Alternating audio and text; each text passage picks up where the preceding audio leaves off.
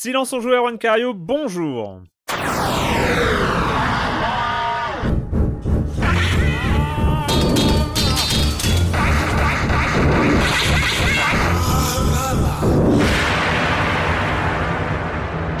Au programme cette semaine, un seul jeu, le jeu du moment, le jeu incontournable qui vient tout juste de sortir. On parle bien sûr de The Last of Us Part 2. Et, euh, et puis on va en parler. Euh, bah, il y a beaucoup de choses à en dire. On va essayer de, on va, on va, on va faire plus qu'essayer. On ne va pas spoiler l'histoire, donc euh, c'est safe. Vous pouvez écouter cette émission. Et euh, et puis euh, et puis voilà, on va essayer de, de décrypter un peu la proposition de Naughty Dog, le ce qui est décrit déjà comme euh, le chant du cygne de la PS4. Et il y a beaucoup de choses à en dire. Et pour en parler, je vais accueillir euh, trois de mes chroniques heureuse favori. Euh, tout d'abord, Julie Le Baron. Salut Julie. Salut Erwan. Marius Chapuis. Salut Marius. Salut Erwan. Et Patrick Helio. Salut Patrick. salut Erwan, salut à tous. Voilà, on est tous euh, à bloc. Alors, on n'est pas euh, tous au même niveau euh, de, de complétion de The Last of Us 2. Euh, on va on va en parler. On va on va dire à peu près où est-ce qu'on en est chacun. Mais on va commencer quand même avec l'actu parce qu'il y a quand même pas mal de choses qui se sont passées ces derniers jours, notamment notamment avec quelques semaines de retard et ça on en avait déjà parlé. la grande conférence d'annonce de la PlayStation 5 qu'est-ce que tu en as pensé, Julie? On commence par toi. Allez. Bah merci, quel honneur. Ouais. Euh, ce que j'en ai pensé, bah, c'est que c'était assez audacieux euh, de commencer une conférence PS5 euh, avec un logo Rockstar et de nous annoncer derrière que GTA 5 serait porté sur PS5. Mhm. Euh, donc ça c'était un début un peu un peu tiède, mais après il y a eu quelques annonces plutôt réjouissantes. Enfin, moi je suis particulièrement enthousiasmée par Resident Evil 8. En fait, pas tant par les images que j'ai vues, mais par le fait qu'il va y avoir un Resident Evil 8. Euh, on en avait déjà parlé, mais euh, donc il va se dérouler dans un village euh, sous la neige, qui va avoir des allures de Resident Evil 4, et ça, j'ai vraiment très très hâte de voir ce que ça va donner. Euh, Il y a aussi Hitman 3, enfin toute, toute une palanquée de suite, hein, comme Gran Turismo 7. Euh, Hitman 3, c'est celle qui me réjouit le plus, parce que j'avais vraiment beaucoup aimé les, euh, Mm. les deux précédents, et visiblement, ils s'orientent un peu euh, sur la même formule. On a pu voir un niveau à Dubaï, quelques images qui donnent très envie. Et après, euh, il y a aussi, bon, bah, quand même, euh, quelques nouveautés, euh, comme, bah, alors, moi, ce qui m'a vraiment, ce qui m'a vraiment attiré pour l'instant, c'est Stray, donc un jeu qui va être édité par Annapurna où on peut incarner un chat dans un monde de robots mignons. Donc ça, a priori, ça me parle. Euh, on a aussi eu un peu d'images de Ghostwire Tokyo, donc le nouveau jeu de Shinji Mikami, euh, qui avait un peu fait parler de lui euh, et dont on a vu quelques images de gameplay. J'ai très hâte de voir ce que ça va donner. Et puis, bah, bien sûr, FPS quand même. hein. Ouais, ça, ça a l'air vraiment Ouais. chelou. Hein. Euh, justement, en fait, le truc, c'est que plus je vois d'images de ce genre de jeu, moins j'ai envie d'y jouer. Mais quand même, enfin, la proposition a l'air assez intéressante. quoi. C'est euh, c'est quand même un univers un peu singulier. Les créatures ont l'air euh, ont l'air chouettes, mais en termes de gameplay, c'est très FPS bas du front. Quoi. Ouais, puis ça fait pas. Est-ce que ça a vraiment un cachet next-gen comme on peut, on peut l'attendre euh, sur une nouvelle machine? Bon, à voir pour l'instant. Oui, c'est bah, c'est ce que je me demandais. Est-ce que vous, vous avez Ah. été soufflé par les. euh, euh, Il y, a- il y a eu Horizon euh, Forbidden West, quand même, dont la présentation était assez magnifique. Mais est-ce qu'il y a des, euh, des jeux qui vous ont enthousiasmé euh, en termes de graphisme Bah, de performance? Bah, Marius? Le, le pire, c'est qu'en fait, moi, j'étais en train de jouer à The Last of Us euh, quand le truc est tombé, et tout Ouais. ça est, est moins joli, en fait. ouais, c'est vrai. Donc, ouais. c'est un peu injuste de, de- comme comparaison, parce que tu peux pas non plus attendre. Là, c'est des, il y a quand même pas mal de jeux qui sont pas des quadruples A, et c'est Ouais. difficile d'attendre le même niveau de, bah, d'excellence que quand tu fais bosser pendant, euh, pendant des années des équipes euh, à fond sur un truc comme ça, quoi. Ah, non, globalement, globalement, c'est pas très beau, mais à la limite, bon, on s'en fout un peu. Mhm, Euh, C'est pas très audacieux non plus, mhm. je trouve.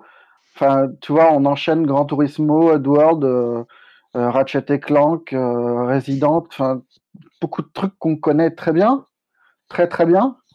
Euh, ouais, ouais. Non, si, étonnamment, mais alors en même temps, j'y crois pas des masses, mais euh, le remake de Demon's Souls, je me dis que Ah oui.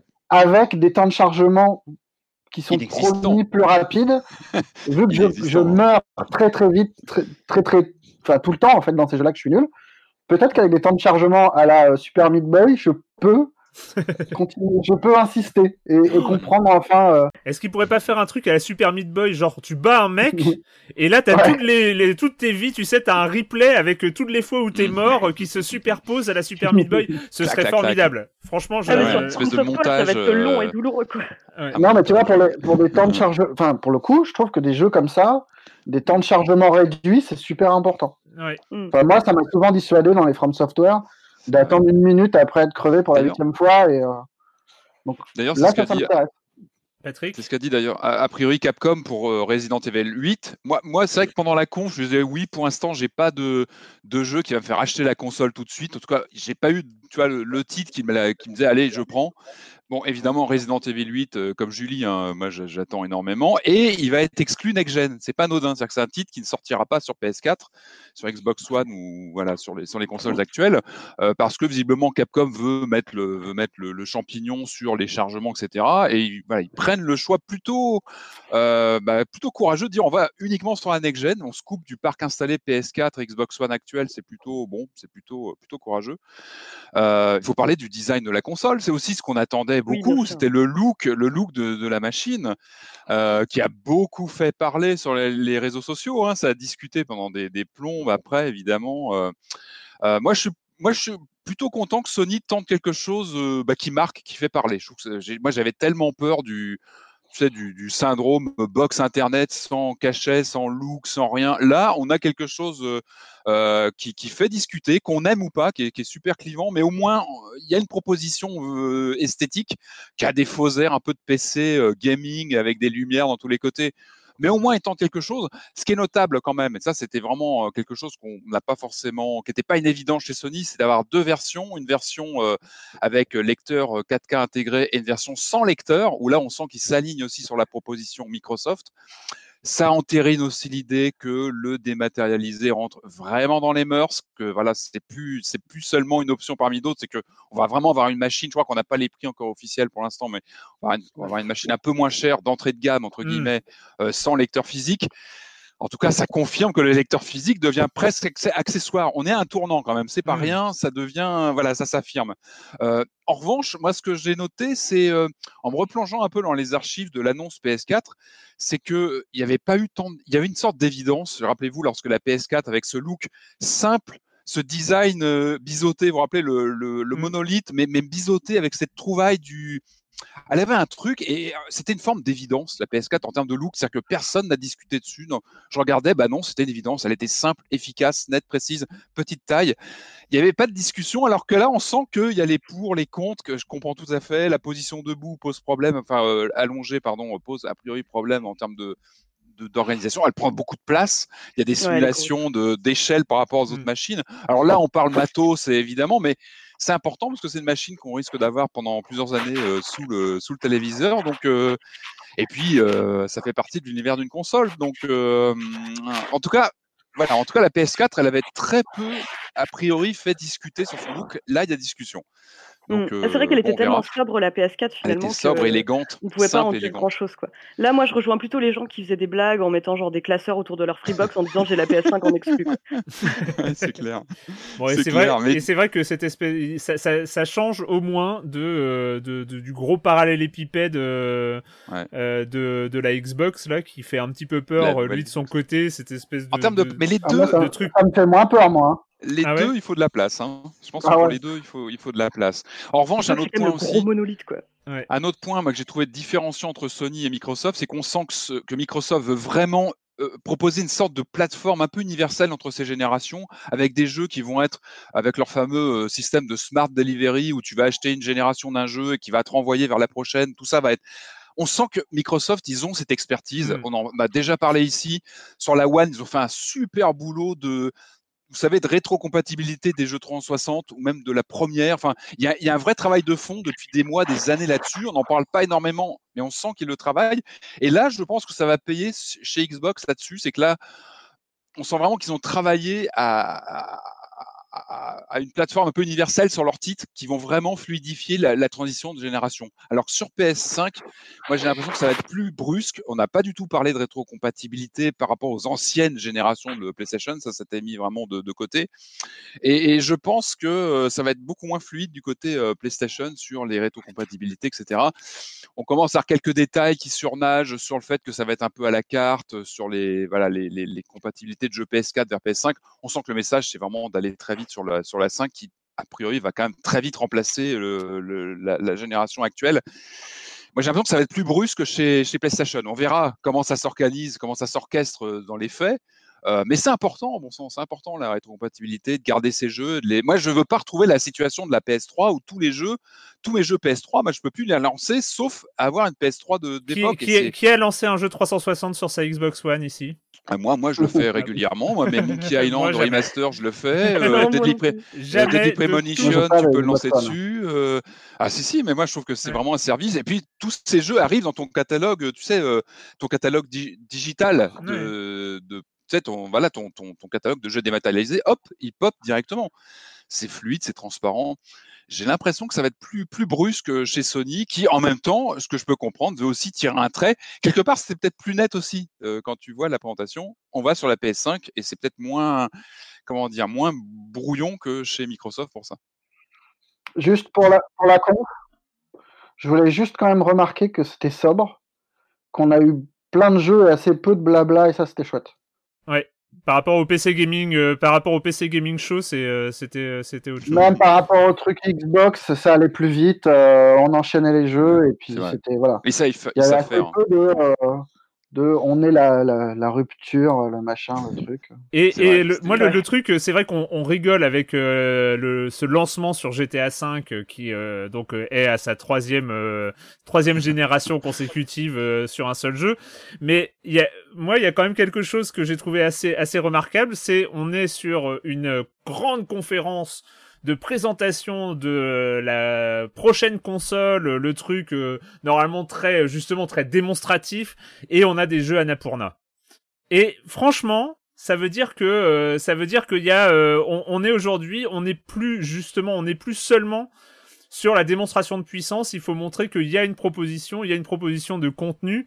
Euh, voilà, parce que les jeux Annapurna, c'est pas euh, des jeux euh, en 4K HDR avec trucs de particules et 12 milliards de triangles qui utilisent le moteur Unreal, le dernier, la dernière version Unreal. C'est PS4. Oui, ça veut dire ça veut dire que dans la présentation de dans la présentation de la PS5, eh ben il faut aussi montrer que il y a les jeux indés qui sont euh, qui sont déjà intégrés, qui sont déjà euh, qui font déjà partie de l'écurie et euh, et du coup ouais, j'ai trouvé que c'était c'était quand même assez intéressant aux côtés de aux côtés de Zero Down, enfin de Zero Down, de Horizon 2 pour moi, c'est presque aussi une caution indé aujourd'hui. C'est presque un passage obligatoire dans toute conf. T'as ton, as tes passages indés. Ça fait partie aussi d'une forme de, tu vois, de. C'est une caution. Bah, c'est, une, reconnaissance des différents publics du jeu vidéo, quoi. Bien sûr, bah oui, complètement. Ils sont obligés de ne pas se couper avec ça. Euh, on va continuer. Bon, donc ça, c'est les annonces. Euh, évidemment, on sera amené à en reparler, euh, bah, en reparler euh, la saison prochaine, au moins. Peut-être pas avant, mais au moins la, la, la saison prochaine. sur le reste, sur le reste des news, Patrick, toi, rapidement, tu t'avais. Allez, quelques petites choses. Allez, allez. Je, et je me demande, et si c'était la bonne cette fois Si c'était la bonne, on a eu un trailer qui est tombé. Et puis là, dans les heures qui arrivent, hein, vous qui nous écoutez, vous aurez sûrement vu du gameplay. Ça s'appelle Star Wars Squadron. Euh, c'est annoncé pour Electronic, par Electronic Arts pour octobre sur PC, Xbox One, PS4. Et euh, bah, ça, ça, ça, a l'air très bien, quoi. Ce qu'on a vu là, le trailer. Euh, ah, euh très scénarisé, très mmh. hollywoodien, avec ces gunfights euh, ces dogfights dans l'espace avec euh, les, les, comment dire le, les résistants contre les, les TIE Fighters, ça a l'air bien et ça fait longtemps qu'on attend ça. Enfin, on, se rappelle, il y, a tout un historique de jeux, les, X-Wing versus TIE Fighter, etc. voilà, il y a toute une histoire de jeux Star Wars. On en parle depuis un moment. On est en manque de bons jeux Star Wars. Euh, c'est vrai qu'on a eu Fallen, Fallen Jedi, bon, qui était bien, mais qui en a il n'a pas renversé la table, quoi. Et là, ce Star Wars Squadron, il fait envie parce que multijoueur en ligne, des équipes de 5 contre 5, euh, des campagnes solo des deux côtés, donc euh, résistance ou euh, côté empire, du crossplay et de la VR. C'est-à-dire que le, jeu va être compatible PSVR et je crois d'autres d'autres d'autres casques sur PC. Vous imaginez des, des, des dogfights dans l'espace en VR Il faut bah, ça qu'on avait déjà. Hein. on a vu un. oui, mais c'est du Star Wars. On a l'habillage Star Wars. Rappelez-vous, dans, le premier Battlefront sur PS4, on avait une petite extension en VR qui était mmh. fantastique. Hein, le, petit segment où on, était voilà dans son dans son dans son X-wing et c'était fantastique. Mais bon, c'était très court et on attendait. Et là, ça a l'air bien. Ça a l'air bien. Donc du gameplay. Puisque tu parles de VR. Hmm Puisque tu parles de VR, c'est quand même un des absents notables de la conf PS5. Hein. C'est vrai. Ça, Il avait rien du tout. On a vu Astrobot, donc on ne sait pas. Euh... Enfin, je c'est quand même le pack VR. Euh. Mais t'as pas vu le petit logo, t'as pas vu le petit logo, ils n'ont pas du tout poussé ce truc-là. Je pense qu'il y avait une ambiguïté un peu compliquée, c'est que là, on présentait un peu la Rolls à venir. Euh, on était vraiment sur PS5. Là, il aurait fallu expliquer que ça restait compatible avec le casque actuel et que le casque numéro 2, enfin donc vraiment le casque fait pour la PS5 n'est pas prêt, arrivera plus tard. Je pense que ça aurait été compliqué à expliquer tout ça, que ça viendra plus tard. Mais effectivement, ça manquait. Ça manquait parce que on attend du en VR via la PS5. Ça peut aussi jouer là-dessus. Donc, euh... et donc oui. Alors je reviens pardon sur Star Wars euh, Squadron. Donc moi j'en attends. Euh, ça fait rêver. Alors moi, ce qui me fait un peu tiquer, c'est le. C'est tout bête, mais c'est le positionnement prix. On a un prix à 40 euros et puis il n'y a pas d'annonce euh, next-gen, justement. C'est un peu des faux airs de, de, de, de, de mid, mid budget production, pas gros titre, mais ça peut être une bonne surprise. Donc voilà, en tout cas, du gameplay doit tomber là dans les heures qui viennent. Mais je vais suivre ça de près parce que voilà, la bataille dans l'espace en VR, ça peut être fantastique en, crossplay, en non, ligne. Mais ceci dit, euh, petit point, mais parce que la bataille spatiale en VR, pour moi, c'est une des meilleures applications de la VR en jeu bah vidéo. C'est-à-dire qu'il euh, suffit d'avoir euh, déjà essayé Elite Dangerous ou même mmh. Eve Valkyrie qui était sorti sur, PS5 et, et, ça change totalement euh, PS4, ouais, enfin sur. Euh, ah oui, la sensation. Ça, ça, ça, change totalement le jeu. C'est euh, ne, ne serait-ce que de pouvoir suivre du regard un, un ennemi qui passe au-dessus de toi pour faire la manœuvre et, et, et, passer en mode poursuite. Rien que ça, ça change totalement le jeu. C'est c'est plus du tout la même chose ça peut être un peu gerbant si on n'est pas prêt. Je me rappelle que F Valkyrie, il y avait parfois des moments où justement avec ton oreille interne, quand tu, tu suis du regard, il faut vraiment s'accrocher parfois. Mais si c'est bien fait, si le jeu est bien conçu, normalement, il n'y a pas de souci. Euh, bon, voilà, on reste quand même sur du Star Wars. Ça devrait être grand public. Euh, voilà, tous les curseurs normalement sont là pour que ce soit bien bien conçu pour euh, que tout le monde puisse y jouer. Donc euh, grosse attente. Hein. Tu voulais parler aussi d'une euh, opération côté Epic? Bah oui, mais évidemment le combat Epic contre Steam et tous les autres continue avec cette fois une annonce qui est quand même pas anodine. Hein. c'est l'annonce du prochain Total War qui s'appelle 3 Troy. alors, alors, quand même pas, alors deux annonces en une, exclusivité sur euh, l'Epic Game Store. Bon, c'est quand même pas rien parce que c'était mmh. quand même des titres qui étaient habitués à être chez Steam euh, depuis toujours. et puis surtout, euh, Epic qui sort sa nouvelle arme fatale. Alors ça, c'est quand même nouveau. C'est la nouvelle, la nouvelle fatalité de Epic. C'est je vous offre le jeu gratuitement le jour de la sortie pendant 24 heures. C'est-à-dire que le jeu sort le 13 août et si tu le télécharges dans la journée, il est gratuit. C'est une sorte de, de, de, coup fatal euh, qui est quand même porté. Donc, euh, le jeu exclu sur la plateforme. Il faudra se connecter le jour de la sortie pour être sûr de l'avoir. C'est vraiment en priori sur 24 heures. C'est un drôle de concept. Mais bon, sur les premières journées de sortie, il faudra le, le, donc le prendre et le télécharger sur sa machine. Et là, on y jouera gratuitement. C'est quand même, enfin, on arrive à voilà, des procédés quand même euh, assez, assez stupéfiants. Et c'est quand même assez ironique qu'il s'appelle 3, euh, comme le cheval de 3. Donc, c'est Total War 3 euh, qui, qui, va utiliser ce, ce, procédé de. Alors, je sais pas si c'est voulu, si c'est un peu un clin d'œil. Mais bon, voilà. C'est sorti. c'est vraiment le... il, sort au mois d'août, c'est ça? Alors, il sort, je crois, le 13 août hein, à surveiller. Parce que du coup, il faudra vraiment être connecté ce jour-là pour le choper et le mettre dans sa, dans sa bibliothèque c'est quand même un coup, c'est quand même un coup assez impressionnant. On se rend compte qu'en coulisses, il y a des, il y a un fight, il y a un combat de, de, plateforme assez monstrueux pour qu'on ait des coups comme ça qui se, qui s'opèrent. C'est assez vicieux en plus parce qu'on oblige vraiment, on va, on va vraiment inviter les joueurs à se connecter très vite ce jour-là. Euh, voilà, bon, bah c'est c'est le nouveau euh, finishing. J'avais une question en fait. Je me demandais si euh, le jeu était gratuit uniquement durant 24 heures ou si on pouvait le récupérer gratuitement et le Alors a priori, moi, ce que ce qui est assez étonnant, c'est que d'après ce que j'ai lu, ça a l'air un peu, il est offert ce jour-là, donc tu le gardes a priori comme quand tu as des jeux offerts sur le sur le Epic Game Store toutes les semaines, a priori. Par contre, il faudrait le, le prendre ce jour-là. Il faut le, il faut vraiment le télécharger ce jour-là. Donc c'est ça, ça sera à vérifier. Mais je pense que oui, je pense que tu vas le garder a priori. Hein. Donc, C'est une, idée euh, c'est une idée intéressante, moi, je trouve. c'est intéressant. Après, enfin, c'est économiquement, on peut imaginer les, les, les sommes qu'a dû verser Epic pour s'assurer une telle exclusivité avec une- un jeu offert le premier jour de sortie. Enfin, c'est quand même pas rien. Euh, bon, voilà, c'est la nouvelle. euh, Ils ont beaucoup trop d'argent et puis Ah, hein, on on, sent le qu'ils se le sont fait- ils budget cumulé de, le budget cumulé de, de, de jeux gratuits offerts, machin, je sais pas combien ça atteint, mais Ouais. ça Mais doit après, être Ouais, effectivement, co- comme, tu, comme tu, tu- tu posais la question, Julie, effectivement, après, ça pose la question comment tu vends le jeu après? Quand tu, tu- Eh tu- Comment tu vas ben, le vendre? Deux jours après Des mecs qui ont loupé cette date-là. Tu vois, c'est quelle, quelle valeur tu donnes au jeu? Enfin, il y, a- il y a un Mais côté. euh, Euh, il me semblait avoir lu que euh, du côté d'Epic, euh, ça avait euh, ce type de procédé en fait euh, impactait pas négativement les ventes derrière, que au contraire euh, ça pouvait motiver un plus grand nombre à y jouer en fait, de voir que Mm. bah, ça- ils ont tellement confiance en euh, le jeu qu'ils le donnent gratuitement. euh. Ah, puis c'est pas rien Total War, enfin c'est quand même un jeu référence, c'est quand même une série référence, c'est loin d'être un jeu anodin. Euh, bon, bah écoute, hein, voilà, Ouais, c'est leur nouvelle fatalité. Allez, je vais, conclure sur une mauvaise nouvelle, une disparition qui m'a touché cette semaine. Un, de mes doubleurs cultes, c'est Patrick Poivet qui, nous a quittés à 72 ans. Quand j'ai vu la nouvelle tomber, euh, moi j'étais euh, vraiment, ça m'a, touché parce que Poivet, moi c'est un de ces doubleurs. Moi, vous le savez, je suis attaché au, bah, VF de, films, de jeux.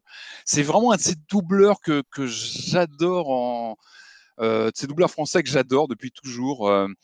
Euh, alors c'était évidemment la voix officielle de Bruce Willis. Il est surtout connu pour ça par le grand public. Hein. C'est pas un nom qu'on connaît forcément comme ça quand on n'est pas forcément sensible à la à, à l'art du doublage. Mais si je vous dis la voix française de Bruce Willis, bah, elle vous vient tout de suite à l'esprit. Mais pour moi, c'était avant tout Sonny Crockett de Deux à Miami en VF.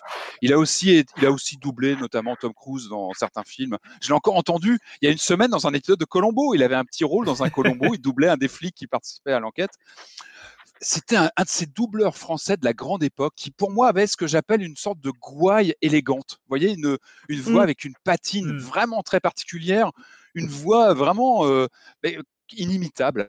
Et puis surtout, il avait aussi une, une vraie carrière dans le jeu vidéo. Il avait vraiment percé dans le jeu vidéo. Euh, Je crois que le fait d'incarner Bruce Willis euh, au cinéma, c'était la voix officielle, donc ça lui avait ouvert pas mal de portes. hein.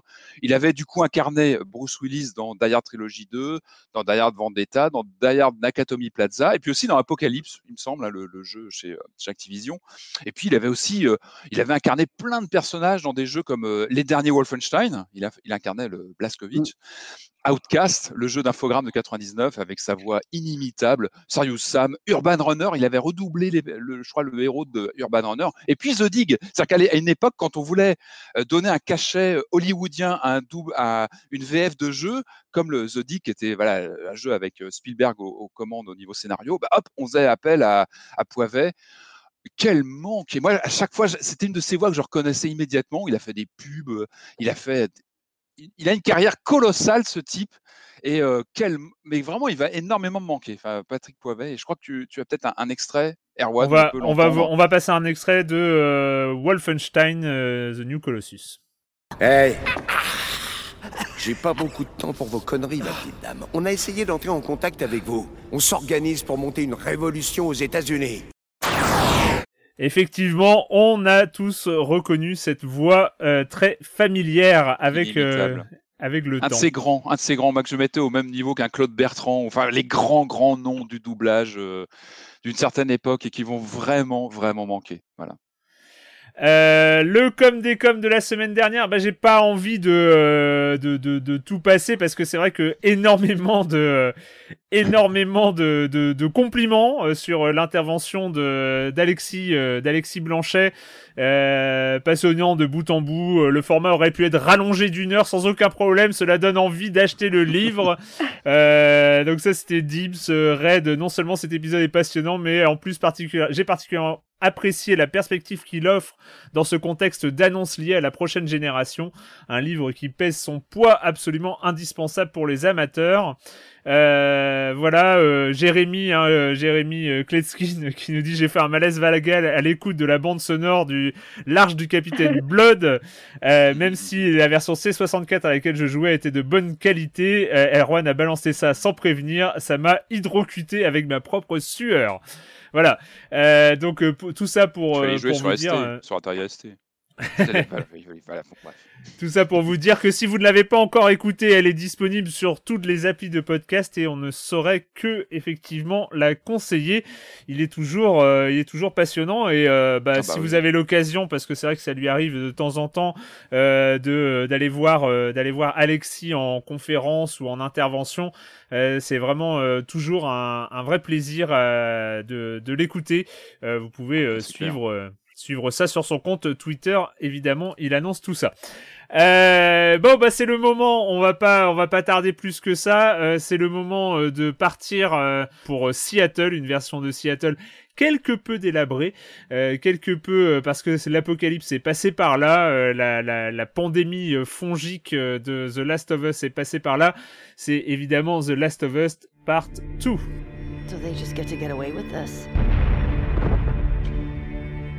How'd you find us?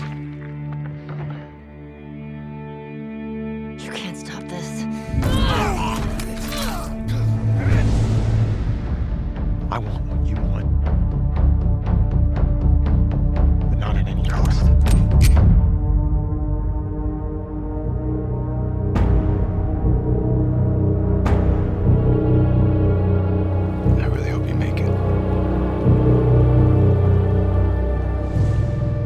The Last of Us Part 2, euh, donc euh, avec 7 ans après, 7 ans après, quasiment jour pour jour, hein, le, le premier The Last of Us qui euh, donc arrivait en fin de vie de la, de la PS3 est sorti le 14 juin 2013. donc 7 ans plus tard, on retrouve Ellie, on retrouve Joël, on retrouve ces personnages qu'on avait laissés avec une fin très marquante, très marquante, une fin qui qui se finit euh, d'une manière euh, un peu euh, un peu surréaliste comme ça, un peu en suspens sur sur un énorme mensonge de la part de la part de Joël qui qui cache toute une partie de l'histoire à, à cette gamine qu'il qu'il protège et qu'il a voulu protéger jusqu'au bout. Et, et, donc ils arrivent comme ça dans cette dans cette ville qu'ils voient un peu à, un peu à l'horizon et on n'en saura pas plus dans, en 2013, on était laissé là comme ça. C'était quand même, euh, c'était quand même une fin, euh, une fin très troublante, euh, un peu très osée aussi parce que ça, il n'y avait pas de ni de happy end ni de fin triste. C'était vraiment comme ça une fin où, où, on savait, on savait plus un peu où on était après après les heures passées dans dans cet univers. Euh, Julie, toi, comment, comment est-ce que tu as lancé euh, The Last of Us, euh, ce, nouvel épisode, cette deuxième partie en fait de, The Last of Us? T'avais quel état d'esprit quand t'as quand as lancé le jeu? Alors, c'était un mix de, de sentiments, disons. J'étais assez mitigée. À la fois, j'étais ultra enthousiaste parce que j'avais vraiment adoré le 1, on en avait parlé un peu précédemment, mais c'est un jeu qui m'avait beaucoup marqué pour son histoire, pour la relation entre Ellie et, et Joël, et j'avais vraiment très très hâte de les retrouver. Et en même temps, j'avais quand même cette appréhension qui, je pense, est plutôt normale quand quand on s'attaque au deuxième épisode d'un premier épisode qui nous a profondément marqué. Forcément, j'avais un peu peur d'être déçue. Et j'avais aussi peur que Naughty Dog, donc, avait su faire un récit si intéressant et si subtil, repose un peu sur ses lauriers pour le deuxième épisode, ou du moins n'arrive pas à faire aussi bien. Et, et voilà, en fait, c'est vraiment un jeu que j'attendais pas essentiellement pour son gameplay, c'était vraiment mmh. pour retrouver ses personnages et en savoir plus sur ce qui leur arrive au final. Et bah, l'agréable surprise que j'ai eue en fait au tout début sur les premières impressions, c'est bah, comme on peut s'y attendre, les graphismes sont, sont vraiment super. Enfin, les décors sont, sont, très très beaux. En fait, comme le 1 l'avait été à l'époque, quoi. Le 1, quand il était sorti sur PS3, c'était une vraie claque. Mmh. d'un point de vue visuel et graphique. Mais disons que là, c'était pareil. En fait, genre, dès qu'on arrive, tout de suite, on a une espèce de prologue magnifique à cheval, avec la lumière, qui transperce les feuilles des arbres. Enfin bon, c'est vraiment superbe. Euh, ce qui m'a surpris, c'est que le gameplay donc a été considérablement amélioré depuis le 1. On en parlera, mais euh, et euh, je me suis retrouvée bah, beaucoup plus en fait à, apprécier jouer au jeu. J'avais presque l'impression que le récit passait en retrait. En tout cas, c'était mon mmh. impression sur le sur le début du jeu, quoi. Et le constat que j'ai fait, c'est vrai que c'est pas c'est pas pour ça en fait que j'avais envie de jouer à The Last of Us, quoi. Euh, donc il m'a pas mal surpris euh, de ce point de vue-là, même si euh, effectivement on retrouve beaucoup de choses de la recette Naughty Dog. et, c'est ça qui m'a fait assez rire, c'est que je trouve que la communication a été plutôt bien gérée. on se retrouve vraiment avec le jeu qui nous a été promis pendant euh, toutes ces années où Mm. on a eu euh, énormément de trailers. euh, Et ce qui était beaucoup vendu, c'était finalement, oui, un, un gameplay amélioré. Et il commence par quoi? Il commence par une espèce de session QTE où on doit jouer des accords de guitare. Bon, ça, ça m'a fait un peu rigoler. Quoi. Mais, mais en tout cas, enfin, mon ressenti général sur ce jeu est plutôt bon. Mais j'émets quand même pas mal de réserves en fait euh, par rapport au récit, justement. Euh, en fait, pour avoir joué au remastered juste avant euh, de m'attaquer aux deux, j'ai trouvé qu'effectivement en termes de gameplay, on était, euh, il y avait une nette amélioration, notamment du côté de l'IA des ennemis qui était assez infernal dans le 1, où on avait l'impression d'être repéré de manière totalement injuste. Là, c'est quand même beaucoup mieux fait, beaucoup plus fluide. En revanche, pour- en ce qui concerne le récit, autant le premier m'avait complètement ému, bouleversé. le deuxième, j'avais beaucoup plus l'impression qu'on m'expliquait ce qu'il fallait que je ressente à un moment donné, à Mm. travers différents artifices. Et trop souvent, j'ai eu l'impression en fait de voir tous les scénaristes euh, agglutinés autour de Neil Druckmann en train de se demander comment est-ce qu'on va bien pouvoir euh, euh, bouleverser les joueurs à nouveau. Et ça, je trouve que c'est un- c'était un peu faible de ce point de vue-là. Marius, toi, comment est-ce que tu as abordé euh, The Last of Us Part 2 Bah, dans un mélange d'excitation parce que parce que c'est toujours impressionnant de voir euh, de voir un jeu euh, aussi gros, on va dire, Mm. Euh, et, et d'inquiétude parce que moi je trouve que le 1 appelait pas forcément une suite. La fin était super belle comme Ouais. ça et, et j'avais pas forcément envie de retourner avec euh, avec le tandem Ellie Joël euh, pour qu'on me raconte d'autres choses. Mm. Et, et surtout, toute la com du jeu me faisait super peur. En étant. Enfin, le premier était violent déjà, mais là, ils il mettaient la- l'accent sur un- une espèce de brutalité qui devenait complètement tarée. Et alors, c'est pas dès les premières minutes, mais, euh, mais voilà, le jeu est ultra violent, en fait son sujet et son cœur, euh, le cœur de ce qu'il nous a raconté, ce qu'il a à nous raconter. Et je trouve que de ce point de vue-là, c'est réussi. Enfin, Ouais. ce qui me faisait peur, c'était que, que ça soit violent et basta, et que et qu'on joue sur une autre corde au niveau de l'émotion. Et en fait, tout ça, c'est vraiment le cœur du jeu. C'est déplaisant, mais, euh, mais c'est C'est-à-dire bien qu'il y a, il y a, il y a Après- un propos sur la violence elle-même, en fait. voilà, enfin, le cœur du jeu montre, montre un enfermement dans un cycle de violence et, Mm. euh, et le démonte, euh, je pense qu'on on, on y reviendra plus tard, mais le démonte assez bien derrière, peut-être de façon un peu trop didactique parfois, Mm. mais, euh, mais, mais c'est impressionnant. Enfin, c'est vraiment impressionnant, je trouve, dans, dans la façon de faire en tout cas. D'accord.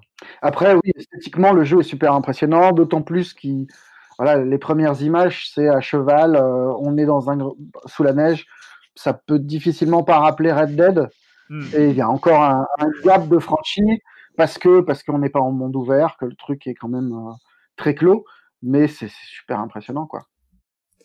Avec, avec cette capacité qu'on remarque euh, dès le départ, qui est pratiquement une signature de Naughty Dog, c'est que euh, on a l'impression d'être libre et de pouvoir aller où on veut, mais en fait, euh, Naughty Dog, euh, t'as l'impression que- qu'il t'hypnotise.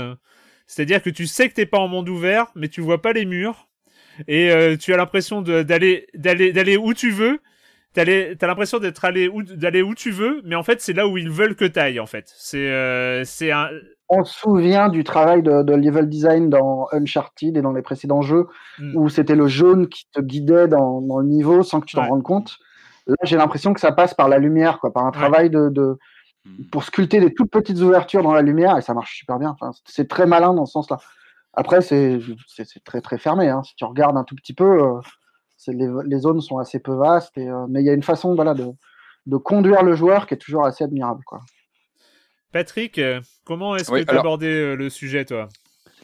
Bah, bah, bah, un petit peu comme vous, je crois, on en parlait depuis quelques semaines. Moi, j'appréhendais franchement l'overdose de violence. C'est vrai qu'il suintait des, des trailers, des bandes annonces. Euh, on, on- en a déjà parlé, hein, je crois, ensemble. C'est vrai qu'on sort tous d'une période un peu, un peu compliquée. On n'a pas forcément le mood ou le, euh, l'esprit à se replonger comme ça dans un monde noir, euh, macabre, dur, violent. Donc, j'y suis franchement allé un peu à reculons. Euh, et bon, comme, comme vous, vous l'avez dit euh, un peu avant, il y a, il y a une fascination pour ce jeu qui, qui pour moi flirte avec une forme de, bah, de cinéma interactif. hein. Je trouve qu'on on a, et ça c'est Naughty Dog qui euh, là en plus on sent se fait plaisir et, et maîtrise la PS4. Ma, ma PS4 elle faisait un bruit, elle soufflait. Enfin, on sent que la, la pauvre elle donne tout ce qu'elle peut. Et il y a, il y a une fascination visuelle. Ça dès les premières minutes, le jeu il l'envoie et il, il embarque tout de suite dans, dans ce côté euh, mise en scène cinématographique avec une réalisation, mais on approche vraiment du photoréalisme. Ce qui, ce qui d'ailleurs a, contribué à continuer à m'inquiéter sur la suite de l'aventure, parce que justement, quand on se rapproche d'un rendu aussi réaliste, attention à ce qui nous attend. Et j'ai pas, j'ai, pas été déçu. Effectivement, moi, dans les heures qui ont suivi, je vais pas spoiler, mais il y, a, une scène qui m'a tétanisé, qui m'a retourné la tête, et j'en ai pas dormi de la nuit, ce qui, ce qui m'arrive quand même rarement sur un jeu vidéo. Hein. J'ai mmh. quelques années de jeu vidéo, et c'est rare qu'un, qu'une séquence me traumatise, me, me, retourne, comme, euh, comme cette séquence que, qu'on vit dans les premières heures du jeu. Ce que tu dis, ce que tu dis sur le photoréalisme, je trouve que c'est super important parce qu'effectivement, là, on parle d'un jeu violent, mais alors certes, il y a tout le décorum post-apo mmh. avec des, infectés et compagnie, mais ce qui est impressionnant techniquement, c'est qu'on arrive à un niveau où, on voit des acteurs qui jouent, où vraiment il y a un travail sur la nuance dans les yeux, dans les expressions faciales, ah, mais qui fait des détails voilà, qui fait que quand ça devient violent, ça devient vraiment perturbant. Et c'est exactement, mm. c'est intéressant ce que tu dis, Marius, parce que j'y ai pensé justement après cette séquence où j'en ai pas dormi de la nuit, donc j'ai eu tout le temps de réfléchir à ça. Et je me suis dit qu'en général, quand je joue à un jeu vidéo, ça fait des années que je parle de jeux vidéo, que j'écris dessus. Quand je joue, quand je joue aux jeux vidéo, j'ai toujours une partie de mon cerveau qui analyse ce qui est à l'écran. Voilà, comment la technique a été faite globalement. J'ai toujours un coin de ma tête qui pense à comment ça a été fait, pourquoi, machin. Et sur cette scène-là, par exemple, j'ai pas fait ça. C'est-à-dire que je me suis fait complètement embarquer dans cette scène. Et comme tu dis, Marius, j'avais devant moi des acteurs qui performaient. J'étais plus mmh. devant un truc technique à réfléchir comment. Non, il y a, vraiment. C'est là où je pense qu'il y a vraiment des émotions qui passent. Et, euh, et puis aussi, cette séquence, elle arrive sans spoiler, c'est difficile d'en parler sans spoiler, hein, mais où toi, en tant que joueur, tu as une place aussi dans ce qui se passe. Tu as joué un rôle, tu n'es pas neutre. Voilà, je, suis désolé, je parle un peu de façon énigmatique, mais tu as les mains un peu. Tu, tu as, un peu comment dire, tu as, vu un parti pris dans cette séquence. Tu es là aussi, tu as joué un rôle là-dedans et tu te sens très très mal. Et je pense que ça a contribué à, ma, à mon ressenti dans les heures qui ont suivi cette nuit blanche que j'ai passée à y repenser. Et ça m'a vraiment, ça m'a, ça m'a secoué comme. Euh, en général, c'est plutôt des films. Hein. Il y a des films qui m'ont secoué comme ça, qui ont su le faire en me surprenant. Je pense à Irréversible ou à d'autres choses. Euh, bah, ce jeu-là l'a fait, il m'a retourné la tête. Et euh, donc voilà, en tout cas, voilà, les premières heures, c'était un contact, une prise de contact assez, assez violente. Moi, le jeu m'a assommé. Il a fallu que je me relève et que je le reprenne. Et, euh, c'est quand même pas anodin comme, euh, comme entrée en matière sur un, jeu vidéo, on va dire. Marius? C'est vrai que c'est marrant que tu parles d'assommer et tout, parce que le début du jeu est très doux, en fait. T'as vraiment. mais le, premier, ah, le, premier c'était le premier, c'était l'apocalypse. Tu fuyais, tu étais entouré de partout, tu mm. perdais tout en quelques secondes. Ultra choquante. Là, le début du jeu, on te montre ce qu'Ellie et Joël ont gagné. Ils te montrent qu'ils ont une vie, qu'ils sont dans un, voilà, tu dis Jackson, Wyoming, c'est un semblant de civilisation et on te laisse profiter un petit peu de ça. Et effectivement, les surgissements de la violence là-dedans hmm. sont terrifiants. enfin, vraiment, tu as un truc, as un truc de pétrifiant, euh, soit en gameplay, parce que tu as, une, une course-poursuite à un moment qui est, enfin, moi qui me fout, je l'ai fait deux fois, ça me, ça me ah fout des frissons, vraiment. En voiture Et puis tu as ce truc, non, non, qui vient très tôt dans le jeu. En gros, tu es poursuivi par, des, par une horde. oui, bien sûr, oui, c'est très bien. pas, mais c'est pétrifiant. Et puis, tu as cet événement qui va définir le jeu, qui fait le basculer, qui, est, euh, ouais, qui vient comme un coup de poing dans la gueule. Quoi. Ah oui, c'est intéressant, euh, c'est intéressant, je trouve, parce qu'effectivement, le 1 euh, avait vraiment marqué par son prologue qui était très dur mmh. et très violent, qui nous rentrait tout de suite dedans, qui était une vraie claque. Et forcément, en lançant le 2, je m'étais dit, j'espère qu'ils vont pas, euh, en tout cas, capitaliser sur la même recette. Et je trouvais ça très intéressant, en fait, euh, euh, de mettre en place ce que tu dis, en fait, de montrer que cinq ans ont passé depuis. Joël et Ellie ont trouvé une communauté tranquille et, et euh, nous acclimater quelque part à, cette vie euh, un peu douce mmh avant de faire intervenir le, moment euh, dont, parle Patrick, que j'ai porté moi aussi quelques jours plus tard en moi. Qu'on garde avec soi. Puis évidemment, c'est un jeu qui a l'intelligence de capitaliser sur le fait d'être une suite quelque part. Il, il mmh. use du fait qu'on est attaché à des personnages, qu'on est attaché à des situations, qu'on est attaché à des mais c'est intéressant parce qu'il n'y a pas un, gros dialogue d'exposition pour expliquer ce qui s'est passé avant. Finalement, ça s'est mis dans le récit de mmh. manière assez fluide. Et ça, je, trouvais ça assez chouette. en fait, on est vraiment propulsé dans la suite. Tu l'as, mais tu t'en rends pas compte. En fait, c'est euh, exactement. ouais, c'est bien fichu. Enfin, tu l'as, ouais. As mais toute une euh, discussion entre deux personnages qui vont mmh. expliquer ce qui s'est passé aux joueurs qui n'ont pas fait le, précédent ou qui ont oublié. Mais, mais, c'est tellement bien fait que tu ne remarques, tu remarques pas le côté. Euh, et je trouve que cette pour les gens qui ont déjà joué. Ce, prologue, il dit vachement de choses en fait sur le jeu. dans la, enfin, quand tu l'opposes au premier. Euh. Le premier te racontait vraiment comment des gens qui ont tout perdu reconstruisent quelque chose. Et là, c'est l'inverse, c'est comment des gens qui ont quelque chose vont progressivement tout perdre. Alors moi j'ai moi moi c'est marrant parce que j'avais un j'avais un souvenir, j'avais une, sorte de, de mauvais pressentiment. Euh, alors c'est un c'est un souvenir, c'est un vieux souvenir et les jeux ont pas ont pas grand chose à voir en en termes de en, en, en termes de d'ampleur, mais c'était euh, je vous rappelle c'était au début des années 2000, mais c'était le jeu Siberia qui était un jeu d'aventure euh, par euh, Sokal euh, et qui avait fait euh, Kate Walker et tout ça. Et, et en fait, c'était un point and click hein, et tout ça, mais j'avais été vraiment euh, assez transporté par le premier et j'avais été en plus très très séduit par la fin. Euh, où euh, Kate Walker euh, montait dans le transsibérien, dans le froid, seul. Enfin bon, ça avait aucun sens. Et, et c'est vrai que la fin du, du premier Siberia, euh, c'était elle, elle était comme ça aussi en suspens et elle était hyper satisfaisante parce que euh, bah parce qu'elle laissait la place aussi à l'imagination, elle laissait la place à, à, à un destin, euh, à un destin euh, au-delà du jeu, etc. Et et, et The Last of Us, le premier, et bah, c'était un peu le même genre de, de fin, c'est-à-dire une fin un peu en suspens, un peu euh, euh, qui, qui résout rien. Et, euh, et, et, et qui euh, et qui laisse euh, qui laisse le joueur face à ses interrogations et ses personnages et il y avait il y a eu euh, Siberia 2 et Siberia 2 je l'ai absolument détesté parce que euh, autant le 1 il y avait un aspect quête initiatique c'est-à-dire on partait d'un point on avait un point de départ et puis on partait à l'aventure sans trop savoir où on allait sans trop savoir ce qui nous attendait devant euh, on, on connaissait pas on, pouvait pas imaginer en lançant euh, le, jeu euh, vers quoi il allait nous amener. Et c'est aussi ce que j'avais retrouvé dans The Last of Us, c'est-à-dire que on partait de cette situation apocalyptique. Et, euh, et puis il y avait Joël et Ellie qui partent comme ça, qui traversent le pays, euh, qui traversent les États-Unis. On ne sait pas où ils vont. Enfin, il y a un objectif euh, avoué, voilà, une sorte de, de... mais mais il y a, il y, a, il y a quelque chose de la quête initiatique aussi dans la relation entre ces personnages et l'apprentissage d'Ellie et, et, et ce genre de choses. Et Je suis Et pas finalement- d'accord. Enfin, non, enfin, The Last of Us, c'était formidable. hein, C'est un jeu que j'adore. Mais, euh, mais c'était un peu téléphoné. Enfin, tu vois, le côté monde, monde post-apocalyptique, euh, euh, un faible, un fort euh, qui doit se protéger, euh, qui tombe sur des infectés, qui tombe sur des humains qui sont. euh, Enfin, tu vois, le côté euh, l'homme est un loup pour l'homme, euh, on jette des cannibales dans l'eau. Tout ça était quand même très gros, mais ça tenait parce que, bah, parce que comme tu dis, effectivement, il y a une. Il y a, y a la naissance d'une relation entre les deux et que c'était super bien fait, quoi. Moi, ce que je trouve. euh, Mais, mais tu n'avais pas, t'avais pas le sentiment d'un inconnu total euh, quand tu avançais. Et, euh, mais t'avais un inconnu sur la destination, je trouve. Enfin, t'avais t'avais une importance dans le voyage, t'avais une importance comme ça dans dans euh, dans une sorte de, de progression et géographique et euh, et narrative euh, qui, en tout cas, on savait pas où. Je, je moi, je me savais pas où est-ce que l'histoire allait m'amener.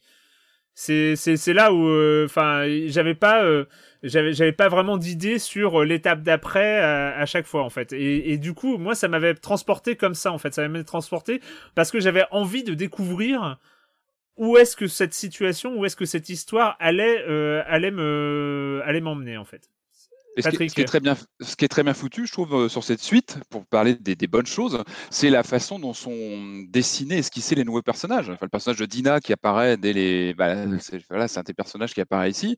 Je trouve que très vite, elle s'intègre à l'univers du jeu. Enfin, je trouve que il y, a- y a vraiment quelque chose qui se fait à son naturel et qui vient justement enrichir cette, euh, bah, cette, euh, cette situation de, de- d'origine qui était la fin de, de l'original. Je trouve que voilà, il y a un étoffement dès le début avec des nouveaux personnages, des nouveaux intervenants, des nouveaux protagonistes qui font que très vite, voilà, l'univers du jeu s'élargit Hmm. et, euh, et on s'attache vite à tous ces personnages. je trouve que les personnages, effectivement, deviennent vite précieux. Enfin, Oui, c'est ça. tu Ouais. t'attaches Oui. à eux. Tu t'attaches très vite. Et On Bah, va pas Dina, dire, euh, faut pas rentrer dans euh, les détails, Ouais. mais oui, La- on s'attache très vite. tout ce qui est la relation entre Dina et Ellie, moi, c'est un, un des aspects qui m'a le plus touché dans le jeu. En fait, il y a quelque chose de très, euh, quelque chose de très touchant dans, le- dans la relation entre Ellie et Dina. En fait, euh, entre ces deux jeunes femmes qui ont finalement connu qu'un monde post-apocalyptique. Mm. Et euh, c'est très intéressant, je trouve, la caractérisation qui est faite autour d'elle sur euh, tous les, les questionnements qu'elle se pose, en fait, sur euh, Euh, par exemple, à quoi ressemblait le monde d'avant, euh, quelle est Mm. la place de l'art euh, aujourd'hui dans un monde où tout le monde pense qu'à la survie. euh, Il y, a, y a quelque chose que j'ai vraiment, vraiment beaucoup vrai. aimé, toute la fascination qu'Ellie, elle entretient pour euh, la culture populaire, les exploits des astronautes. Enfin, ça, c'est. Oui, je trouve vrai. que le jeu donne à voir euh, de nouveaux personnages qui sont effectivement très attachants, mais creuse notre relation avec Ellie. Et euh, c'est ça qui est intéressant, c'est que d'un côté, donc on a une espèce de relation, euh, une, une relation naissante, et euh, de l'autre côté, une, bah, une violence euh, sur laquelle on reviendra, quoi. Mais euh, Mm. j'ai beaucoup aimé. En fait, je, je trouve que tous les moments suspendus que t'attendais, Erwan, et dont on parlait euh, auparavant, euh, j'en ai retrouvé beaucoup en fait dans, dans cet épisode. Euh, tout ça dans un bain de sang, pas possible, mais euh, ils, sont bien présents en fait. Ces moments de poésie. Alors, euh, ouais.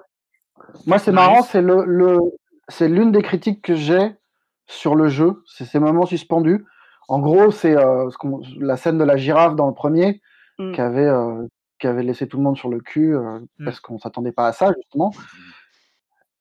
Là, je trouve qu'il y en a des très beaux, il y en a trop, et tu sens que c'est trop calé sur le sur la girafe au point qu'il y a un moment où ils font un clin d'œil au truc. Et, c'est vrai que ouais, que ça, a, ça devient presque à la fin, ça devient presque mécanique. On a besoin de ces soupapes-là, parce que le jeu est vraiment étouffant et, et limite insoutenable, mais euh, mais il y en a trop. Enfin, tu sens qu'il y a une espèce de mécanicité qui se met en place du euh, ah tiens là faut qu'on envoie euh, une séquence poétique. euh.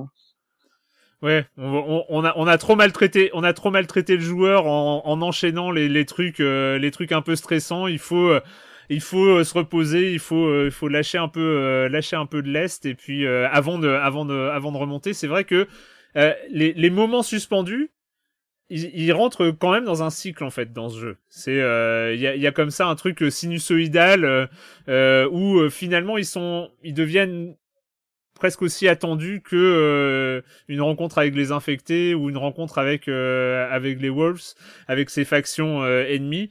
Euh, bah, les moments suspendus, ça fait partie d'un rythme. Et moi, c'est peut-être, mais on va en parler dans la deuxième partie de l'émission, mais c'est c'est ce ce côté. Euh, moi, j'ai- j'ai- le truc qui m'a vraiment euh, gêné, c'est euh, à un moment, j'ai eu vraiment l'impression de de voir la matrice entre guillemets, qui est très très bien. Euh, euh, très très bien déguisé, c'est euh, le, les graphismes sont incroyables, il y a, y a vraiment un aspect contemplatif qui est, qui est super balèze et, et, euh, et comme d'habitude dans les jeux Naughty Dog qui est parfois trop balèze, il y a vraiment des il y a vraiment des moments où on se dit mais mais pourquoi vous avez dépensé autant de pognon pour que je passe en courant dans ces décors euh, ou euh, que euh, enfin ça sert à rien quoi filer filer ça à d'autres studios qui vont faire d'autres jeux à la place mais euh, vous avez pas enfin vous avez Ça trop de vous- d'un bah, sentiment ça- un peu ça doux amer quand on connaît les coulisses de la conception du jeu. En plus, on Ouais. se dit, euh, enfin, on, on en, on en avait parlé plus tôt euh, des conditions de travail des employés de Naughty Dog, mais il y a vraiment cette euh, culture assez euh, malsaine du perfectionnisme euh, qui, où euh, les gens sont poussés à travailler de longues heures, à cruncher euh, pendant des périodes pas possibles, pour effectivement des scènes euh, qu'on va juste survoler. Mais, Ouais. mais qui qui était euh, bon alors moi ça m'a moins choqué dans euh, dans The Last of Us que dans Uncharted où Uncharted j'en peux plus moi de ces euh, de ces décors où tu tu passes en, en tirant partout mais euh, mais voilà c'était euh, c'est Non, moi, j'ai- Patrick Moi, j'ai, trouvé ça fascinant. Enfin, c'est, certainement euh, ce que je préfère du jeu, en fait. C'est l'exploration, une sorte d'urbex macabre, euh, post-apocalyptique. Moi, j'avoue que j'ai une fascination morbide pour cet euh, environnement qui est qui est très terrifiant parce que c'est réaliste. On n'est pas sur une invasion de zombies euh, venus de.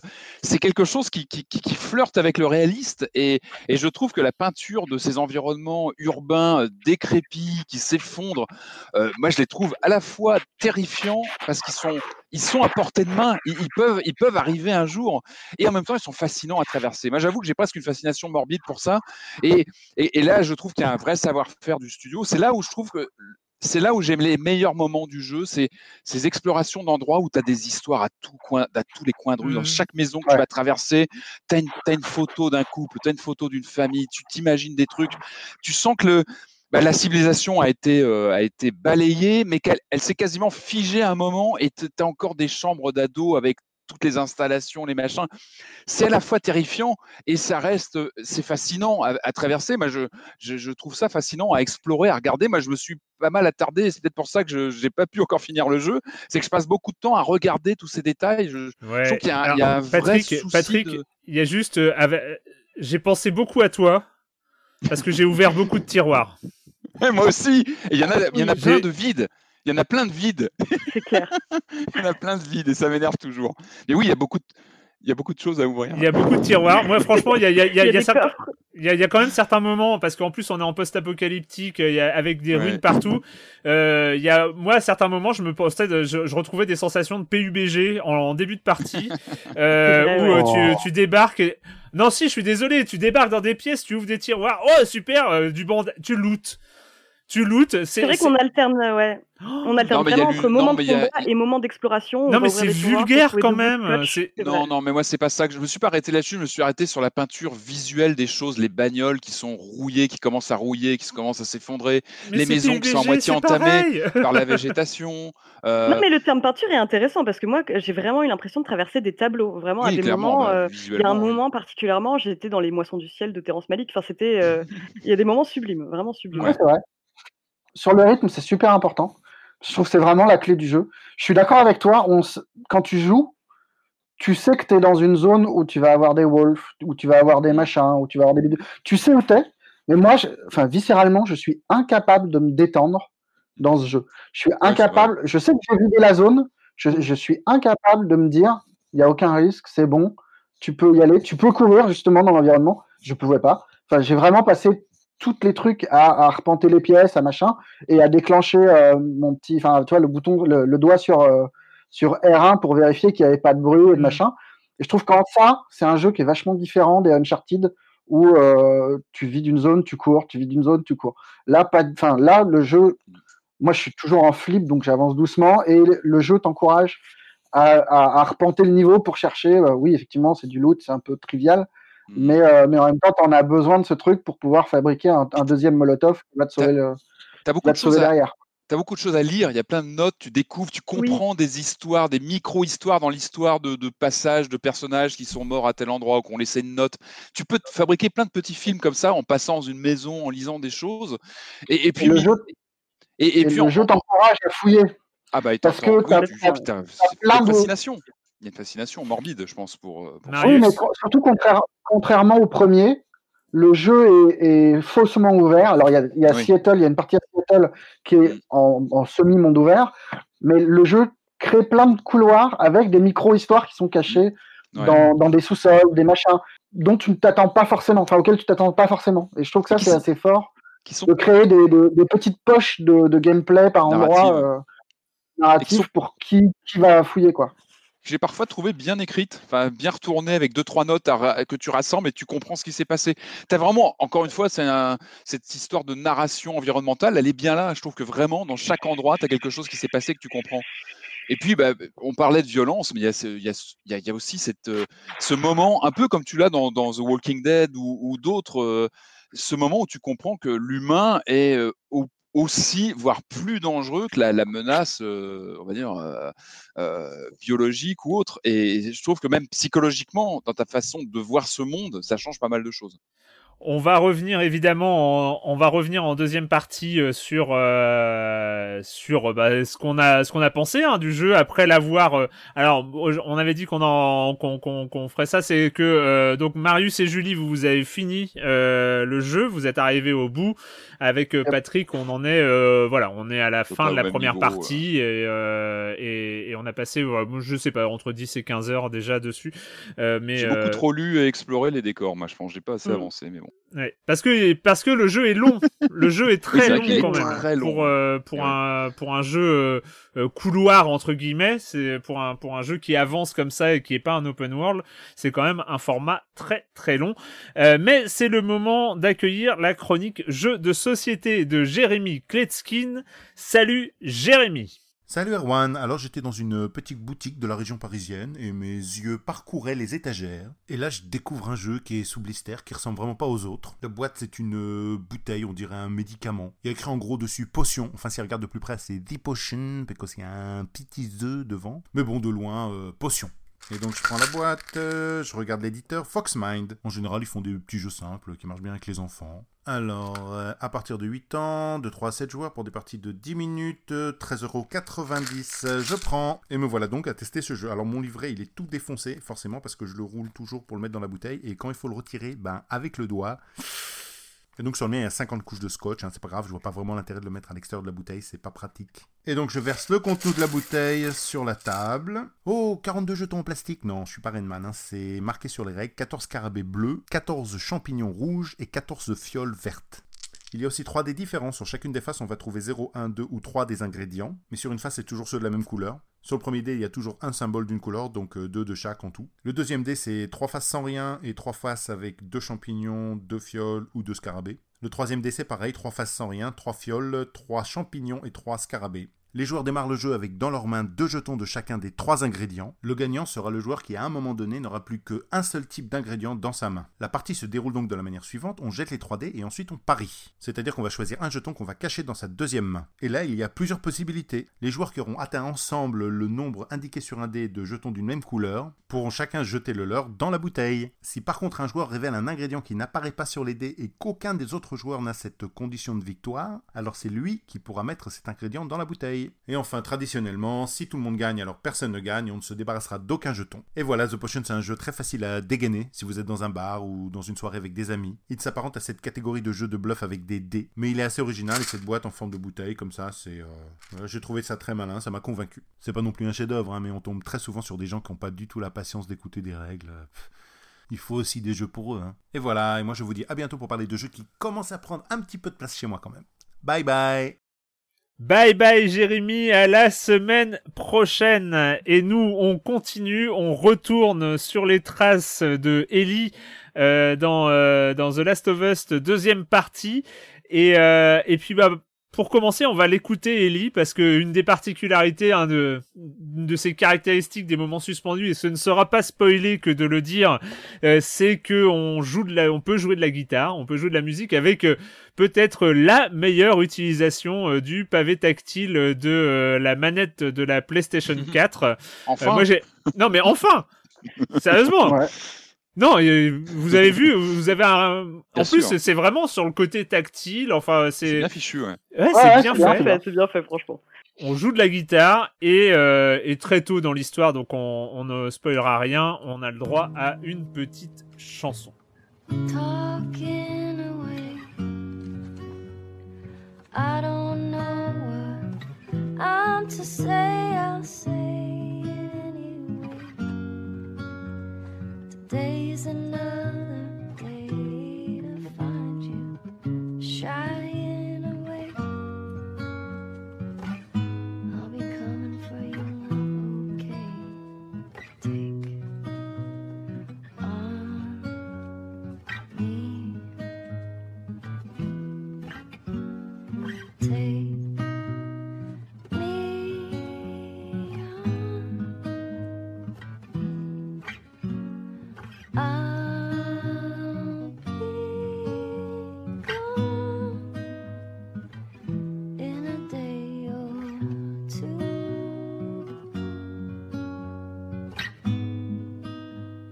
Donc euh, ces moments suspendus, hein, on en parlait et euh, ça en fait partie. Euh, Ellie qui, euh, en plus de très bien égorger, chante bien.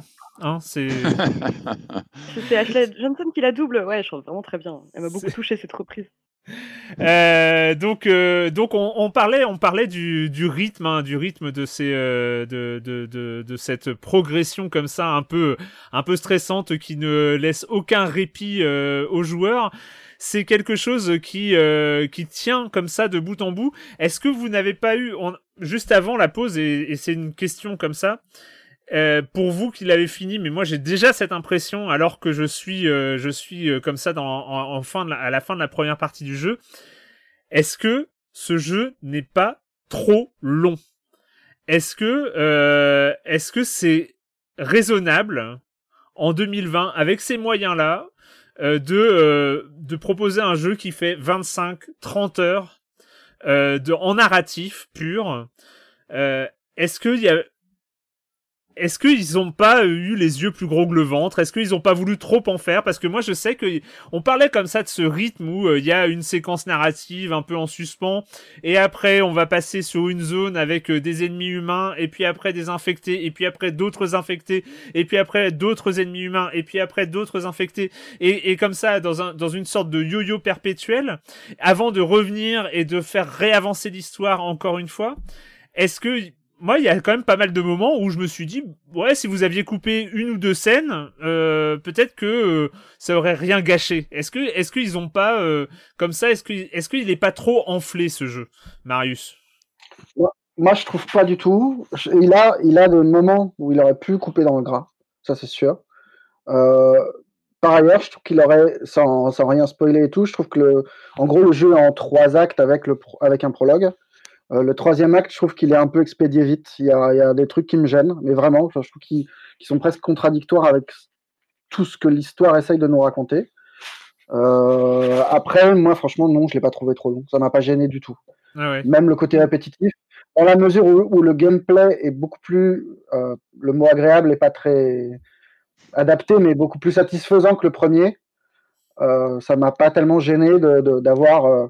Euh, oui, il y a clairement des zones où on aurait pu, enlever euh, une salle où tu es obligé de buter euh, 10 mecs et, euh, et ça va te prendre une demi-heure. Tu pourrais couper ça, mais, mais ça m'a pas traumatisé du tout. Et je vois pas le problème. Enfin, surtout, voilà, au cœur du jeu, il y a vraiment la question du rythme. Tu parlais de sinusoïdal. C'est, qu'il y a une façon de travailler le rythme, de casser le jeu euh, à la fin du premier acte qui est super importante, euh, qui définit tout le jeu, qui redéfinit le rapport à la violence. Et, et à partir de là, moi, je trouve que l'intérêt du jeu change. Ce qui me semblait trop violent, ce qui me semblait extrême, devient plus intéressant. Euh, en termes de gameplay, tu fais effectivement la même chose tout le temps. Tu, enfin, vas pas coup, ça- découvrir un pan de gameplay nouveau euh, à un moment qui va renouveler le, le truc. Mais euh, moi, ça m'a pas, ça m'a pas heurté en tout cas. Mais il faut traverser ce long, ce long chemin de croix d'une violence quand même qui, qui va crescendo hein, euh, sur la, on va dire le Ouais. premier acte. Tu as, le- ouais. un écœurement même à un moment. Moi, c'est aussi pour ça que j'ai pris du temps, c'est que je faisais des pauses. Je pouvais pas me taper des, des heures et des heures de. On est vraiment sur une violence. On parlait de photo, c'est photoréaliste, c'est cru. euh, chaque euh, même mort de, de l'héroïne et d'une violence visuelle, je trouve à l'écran, euh, tout est violent. C'est rapide, c'est cuté, c'est. euh, euh, et c'est vrai que je trouve qu'il y, a- il y a vraiment une courbe, il y a une courbe de, de crescendo de violence où on devient une machine à tuer. Et j'ai même, en fait, je, je me suis retrouvé à ne pas aimer ce que je ressentais dans certains moments où, euh, où je pouvais euh, crier de joie d'avoir tué un, un chien qui m'attaquait, d'avoir tué. je me disais non, c'est pas moi, j'aime pas ce que je suis en train de devenir en jouant à ce truc, quoi. C'est pas possible. Je trouve qu'il y a un rapport à la violence qui, Bah qui, est, on- qui, est- qui est galvanisé Ça- sur, la, sur le premier acte, qui est assez, qui, qui devient malaisant au bout d'un moment. Bah, c'est toute cette histoire de euh, toute cette histoire de dissonance ludonarrative euh, Mm. qui est euh, au cœur des préoccupations de Naughty Dog finalement dont ils avaient déjà parlé un peu avec Uncharted. Enfin, le fait que quand on incarne un, un pseudo-héros de qui tue des centaines de milliers de personnes, il y a forcément un moment où on va être gêné, etc. Et comme Donc, justement, je trouve que c'est super important là.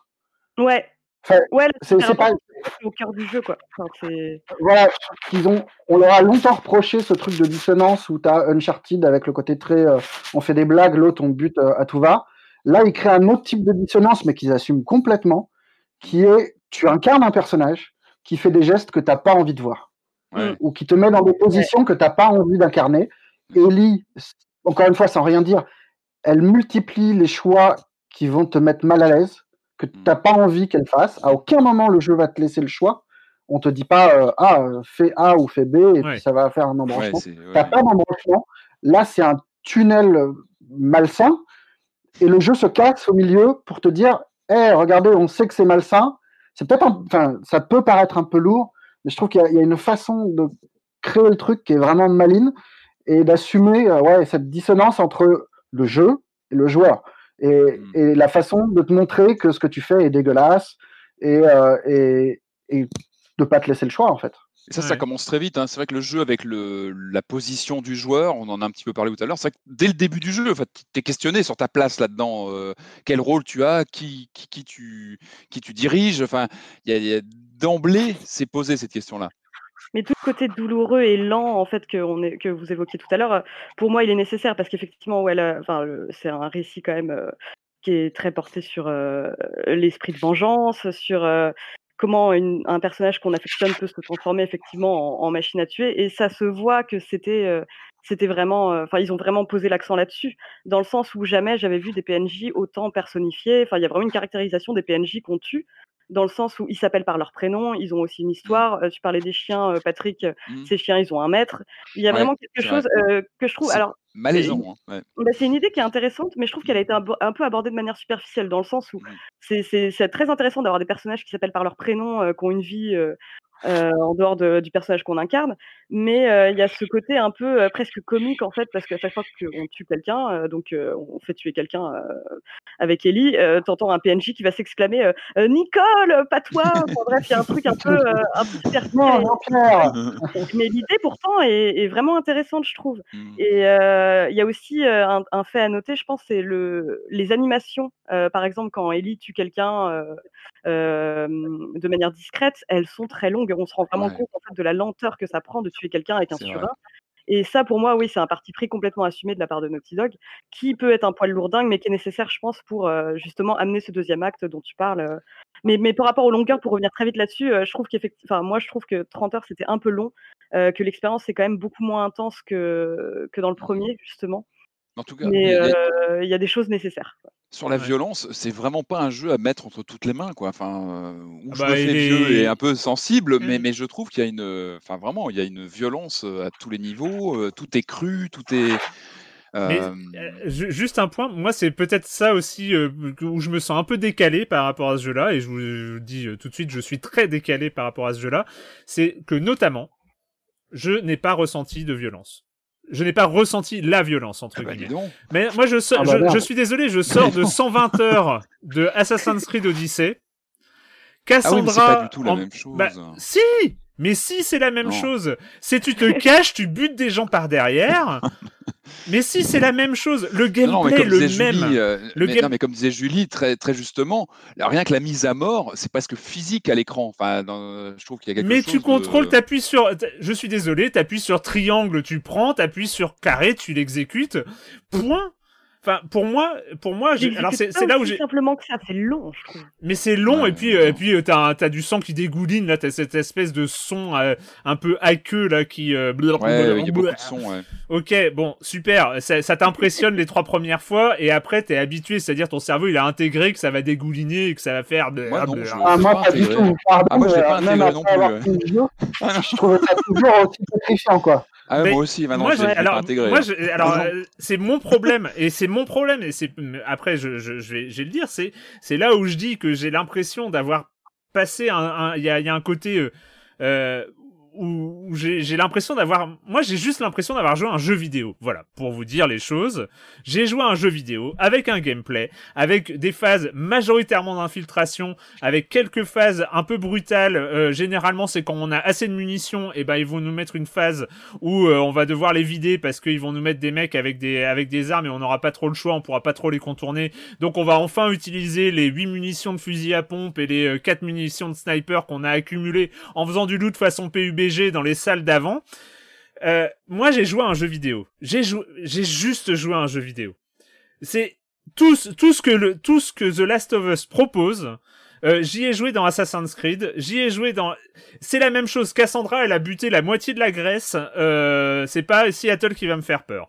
C'est, je, joue la proposition de où, où c'est censé me mettre à, à une distance un peu gênante par rapport à, euh, à un comportement de Ellie. Moi, je suis désolé, Ellie, dès le départ, euh, pour moi, c'était Cassandra. Ok, c'est mon avatar dans le jeu. Elle va buter tout le monde, super. Bon, bah voilà. Non, non, Elle est, non, mais si, elle est, elle est efficace comme, comme un assassin. Elle est efficace comme Assassin's Creed. Attends, je suis désolé. C'est une gamine, elle prend tous les militaires tranquillou par derrière, euh, je t'égorge et je fais pas de bruit. Euh, elle, euh, si elle arrive à être suffisamment près de d'une créature qui te bute en one shot, eh ben elle appuie Ah, mais là, sur triangle, elle le, elle la bute. On est, Là, tu te on est dans concentres une sur phase. les. Tu te concentres sur les scènes d'action. Et moi, je suis Mais d'accord. Moi, je suis- les ai presque vues. C'est rien une- d'autre. Il n'y a rien d'autre Mais dans ce si, jeu. bah, C'est du loot, c'est du loot et des scènes d'action. C'est un jeu d'action. C'est The Last of Us Part 2 est un jeu d'action avec très bien enrobé, avec de la guitare et des très beaux graphismes et de la lumière dans la forêt. Je suis d'accord, mais pour moi, c'est un pur jeu d'action. Et le problème, c'est que l'enrobage, il y a un enrobage narratif, il y a un, tr- un très bon jeu d'acteur. Et là, euh, je j'ai pas rebondi, mais euh, c'est vrai que en- encore une fois, il y a sur les scènes cinématiques, euh, le, jeu est absolument est, absolument incroyable. Mais moi, j'ai joué à un jeu vidéo, et c'est là-dessus où peut-être que j'étais pas dans le bon mood et dans le bon état d'esprit, mais je n'ai joué qu'à un jeu vidéo entre guillemets, et c'est peut-être là où je me sens un peu le plus frustré. Surtout quand je vous écoute et quand je me dis que j'aurais pu vivre les, Non. tro- les choses autrement. Tu peux, Moi, tu je- peux faire exactement les mêmes critiques euh, contre Last of Us 1 et contre à peu près tous les blockbusters. hein. Le côté, euh, ce n'est qu'un jeu vidéo, ce n'est qu'un gameplay qu'on a déjà vu. C'est quand même rare qu'on voit émerger des gameplays complètement différents. Ouais. Et moi, je suis désolé, mais tu vois, euh, en termes de ressenti manette en main, je vois pas le lien avec. euh, Enfin, je comprends hein, ce que tu dis, mais je, Mm. Je, je l'ai pas vécu une seconde comme un Assassin's Creed, quoi. Il n'y a rien de Pas gratifiant. euh, Il y a trop de questionnements moraux en fait Ouais. par rapport à nos actions. euh. Bien sûr. Moi, je l'ai pas, j'ai pas ressenti. Il y a pas de. Alors après, elle, moi- elle est efficace quand même. Elle- Moi, je Ellie, comprends- Ellie, moi, ce que je comprends, c'est- Moi, ce que je comprends, Erwan, dans ce que tu dis, c'est, je suis d'accord. Moi, il y a un rappel que tu es en train de jouer à un jeu vidéo, c'est lors des scènes d'action. Moi, les, les mécaniques, et c'est ce qui m'avait déjà déplu sur le premier, on en avait parlé, c'est le côté die and retry des séquences, où là, effectivement, tu sors de ces boucles d'exploration, de narration, de découverte d'un univers qui, qui- qui est fascinant. Et je trouve que les boucles de die and retry, qui sont vraiment pensées pour ça, tu le sens, d'ailleurs, c'est même bien fichu, hein, il y a du, le, la recharge, euh, le chargement du jeu quand tu perds est très rapide. Tu sens que les, les, les mecs ont vraiment peaufiné ça pour que ce soit pas techniquement, euh, euh, euh, comment dire, trop long, mais c'est dans la mécanique et ce côté die and retry te rappelle que tu es en train de jouer à un jeu vidéo justement. C'est ce moment où ça m'a rappelé, oui là je suis sur un gameplay, j'ai cinq mecs à tuer, il faut que je m'en débarrasse, c'est pas très agréable. C'est moi c'est les moments où ça m'a rappelé que j'étais devant un jeu vidéo, c'est les moments que je trouve les moins réussis finalement. Euh, parce qu'on sort de la narration, on revient sur du gameplay, euh, du template de, jeu euh, avec une infiltration pas très fine et moi je te rejoins là-dessus sur le côté action qui, s- qui, qui revient par moment, où c'est vraiment un des points faibles du titre. Mais il n'y a pas que ça. Il n'y a pas que ça. Tu peux pas réduire ce jeu-là à ça. C'est pas possible. Enfin, moi, je le vois pas comme ça du tout. en tout cas. Mais c'est ce que tu dis, Marius. c'est ce que tu- hein, c'est pas une insulte de ressembler à un jeu vidéo. Ah non, mais pas du tout, pas du tout. J'ai passé 120 heures sur Assassin's Creed et je me suis éclaté. Il y a pas de problème. Hein. Mais t'attendais plus, euh, t'attendais quelque chose d'autre de la part de Last of Us 2 quoi. En fait, en euh, fait, pour tout vous dire, moi je me rappelle encore de mon impression euh, sur le premier The Last of Us, et c'est peut-être ça, c'est peut-être un état d'esprit, c'est peut-être autre chose, mais j'avais l'impression que c'était une sorte de euh, d'achievement, de, de, de, de presque de point de passage absolument euh, brillant du jeu vidéo en lui-même. C'est-à-dire que voilà, le jeu vidéo à l'époque, il avait euh, il avait il fêtait ses 40 ans et euh, voilà, il y avait 40 ans de jeux vidéo qui arrivaient à The Last of Us et waouh, on nous propose un truc qui est euh, qui est qui est dingo avec euh, effectivement une quête initiatique, un truc qui nous emporte, effectivement le gameplay euh, un peu infiltration euh, infiltration un peu bancale. gameplay, Toujours enfin, pour très, la- euh, Pour l'avoir recommencé un petit peu, le gameplay du premier, il est quand même un peu pourri. Hein. Ouais, Oui, euh, ça va, ça euh, ça jouer, y ouais. Mm. c'est pénible. Le 2 Oui, est en beaucoup fait, plus pas agréable, agréable, ouais, quoi. t'as raison. Les scènes Mm. d'action, elles sont jamais gratifiantes. Et est-ce que c'est voulu ou pas? Je me pose la question. C'est vrai qu'elles sont pénibles, elles sont pas gratifiantes. Tu prends aucun plaisir de toute façon à, à tuer les ennemis. Euh, moi, il y a un moment, je sais pas si vous l'avez ressenti dans le jeu, où euh, vraiment j'ai pris une distance avec l'action. C'est au moment, c'est tout bête, hein, où le jeu te dit ça y est, avec le bouton R1, tu vas pouvoir voir à travers les murs. En gros, tu as une sorte de fonction où Système tu, d'écoute du 1. voilà les, les systèmes et je trouve que ça te pète euh, il y a quelque chose qui se passe avant ça où tu, tu as un côté presque réaliste de l'action presque voilà euh, gé- Ça géographique arrive de vite l'action quand même. et quand ce truc là arrive oh tu dis ah d'accord ok là oui je suis vraiment sur un jeu vidéo avec euh, les tracés des ennemis que je peux voir les machins c'est tout bête Ouais, mais moi, mais rien que ce attends. Ça a cassé quelque Alors, chose chez moi ce, ce enfin, si t'as pas ça, ça devient injouable. Enfin, vraiment, on travaille tout le t'es pas obligé de le faire et pardon, mais je trouve que je trouve que c'est vachement habile. Au contraire, dans la façon de, euh, évidemment qu'il y a encore des tracés pour les pour les pour le côté infiltration et machin, parce que sinon on pourrait pas jouer. Mais les mecs se retournent au dernier moment, regardent derrière leur épaule. Enfin, il y a un Ouais. truc, je trouve, qui est, qui est hyper naturel et qui te, enfin, je trouve qui est, qui est flippant quoi. Quand tu te faufiles derrière un Ah mec, oui, t'es non, mais ça- jamais c'est- c'est- complètement assuré que tu vas réussir quoi. Les ennemis humains euh, sont particulièrement on- réussis, on- je trouve, d'ailleurs. on rate contre le côté jeu vidéo, mais, mais je trouve que le level design, puisque c'est du jeu vidéo, que les c'est pas des vrais environnements, c'est des environnements qui ont été créés. Je trouve qu'il y a une façon de, te, de créer des chemins ah oui multiples, de créer, de créer un, un, un cheminement dans chacune des zones qui est, euh, qui est super. Qui est très très bien fichu. Par Ah, contre, c'est que- vrai que une qu'on n'a pas fait tous euh, le même chemin, quoi. Enfin, non. tu, tu te Ah, retrouves tout à, ah putain, il y a un petit truc que, que je peux passer par là, je peux me faufiler par là, lui, je vais l'éviter, euh, je vais aller attaquer ce mec-là qui, a l'air d'être tout seul. Enfin, je- au contraire, je trouve Oui, c'est t'as- très, très vivant, quoi. Mais, mais une c'est bonne vrai qu'il y a- liberté d'approche dans les combats. quand même. Julie Non, je disais juste ce système d'écoute, moi aussi, il me semble nécessaire parce que sinon, effectivement, ce serait euh, impossible. Je comprends qu'il puisse un peu sortir du jeu et c'est vrai qu'il y a des moments où je me surprenais à pas l'utiliser. euh, ça finissait souvent en massacre, mais il y a quand même une belle liberté d'approche dans le sens où, euh, bon, bah, comme dans le 1, au final, c'est un jeu qui va plutôt encourager l'infiltration. Mais bien sûr, les plans se déroulent jamais comme prévu et en fait, on se retrouve à balancer tous ces cocktails Molotov parce qu'on n'a plus que ça. Mais euh, je le trouve bien fait. Ça, ça- en tout cas, ça se fait de manière un peu plus euh, organique, je trouve, bah, notamment parce que l'IA des ennemis a été retravaillée. Mm. On n'a plus trop le sentiment en fait de se faire euh, de se faire repérer de manière complètement injuste et le fait d'amener des ennemis. Je trouve que, alors en termes d'ambiance. Il y a des ennemis qui sont très très réussis. Bah, je vais parler des, des séraphites très rapidement. On a parlé des Ouais. wolves, mais les séraphites qui ont aussi été présentés pendant les annonces, qui, qui se manifestent en sifflant. Enfin, pour moi, en tout cas, ma, ma première rencontre Ouais. avec eux, il y avait vraiment quelque chose de, euh, euh, de très très prenant. Enfin, je trouvais ça euh, vraiment réussi, quoi. Mais euh, et ah oui, autre point à préciser, c'est aussi que les acolytes, parce qu'on fait pas l'aventure toujours seul, on est parfois accompagné. Les acolytes sont déjà beaucoup plus utiles et ils- Ouais. on a beaucoup moins le sentiment que c'est eux qui nous font tout foirer. je sais pas comment dire ça, mais euh, Ils aident. Ils- aident et on se sent vraiment nu en fait au moment où on se retrouve sans eux quoi. C'est euh, Ouais, le jeu utilise vachement ce côté. On te donne un petit, un petit allié pendant un petit moment pour mieux te rejeter tout seul. Tu es quand même beaucoup plus ça. souvent seul que dans le premier. Et Mm. c'est, enfin, moi, je t'as envie d'être accompagné. ah moi j'avais envie d'être accompagné tout le temps. C'est vrai, comme tu disais, je crois que c'est Marius qui disait, c'est vrai que le, le- le level design est vraiment très très bon. Et c'est vrai que tu te retrouves parfois dans des poches, dans des séquences d'action euh, qui sont super stressantes en fait, où tu sens que l'IA, elle est capable de, te- de, de se, comment dire, de, de faire le tour d'un bâtiment pour te prendre par derrière. Les mecs se passent le message. Enfin, il y a vraiment des moments, des séquences d'action euh, super stressantes où tu, tu joues avec ton angle de vue pour euh, pouvoir vérifier si tu as une porte sur un côté, euh, une fenêtre de l'autre. Tu as, des vraies séquences d'effroi, je trouve, de stress euh, dans l'action. Même si parfois ça va trop loin. Hier soir, par exemple, je me suis retrouvé avec un empilement de 5-6 cadavres de types que j'avais tués en, en les descendant derrière une fenêtre. Où tu dis, bah oui, là on retrouve un, un trait de jeu d'action. Effectivement, là je te rejoins, Erwan, sur le côté. On est sur du jeu vidéo en ces moments-là. En fait, le jeu, pendant toute la partie, euh, j'ai l'impression qu'il est dans cette bascule entre du cinéma semi-interactif, des séquences de cinématique, et puis ces rappels à du jeu d'action avec des séquences voilà, qui, qui sont plus ou moins. euh, qui sont plus ou moins concluantes. Moi, je te dis encore une fois, j'ai vraiment toujours eu des réserves sur le côté infiltration, qui est pas toujours très. euh, Moi, je le prends comme une punition. Après, c'est mon point de vue parce que je suis pas fan de ce genre de mécanique qui marche pas forcément toujours. Moi, j'ai plutôt envie d'avancer dans le- voilà dans l'histoire, dans la découverte de l'univers que je trouve fascinant. Et c'est vrai que ces séquences d'action, moi, je suis moins moins fan. euh, Mais il y a que ça Il y a, il y aussi des scènes d'action que je trouve euh, particulièrement intéressantes. euh, Marius en parlait tout à l'heure, c'est les scènes où la fuite est la seule option en fait. Euh, Ouais. Les scènes oui. où justement on sait qu'on pourra faire grand chose, je les trouve vraiment très réussies. Ouais, sé- Les moments de course poursuite, a- toutes les mécaniques de horde, c'est pas mal.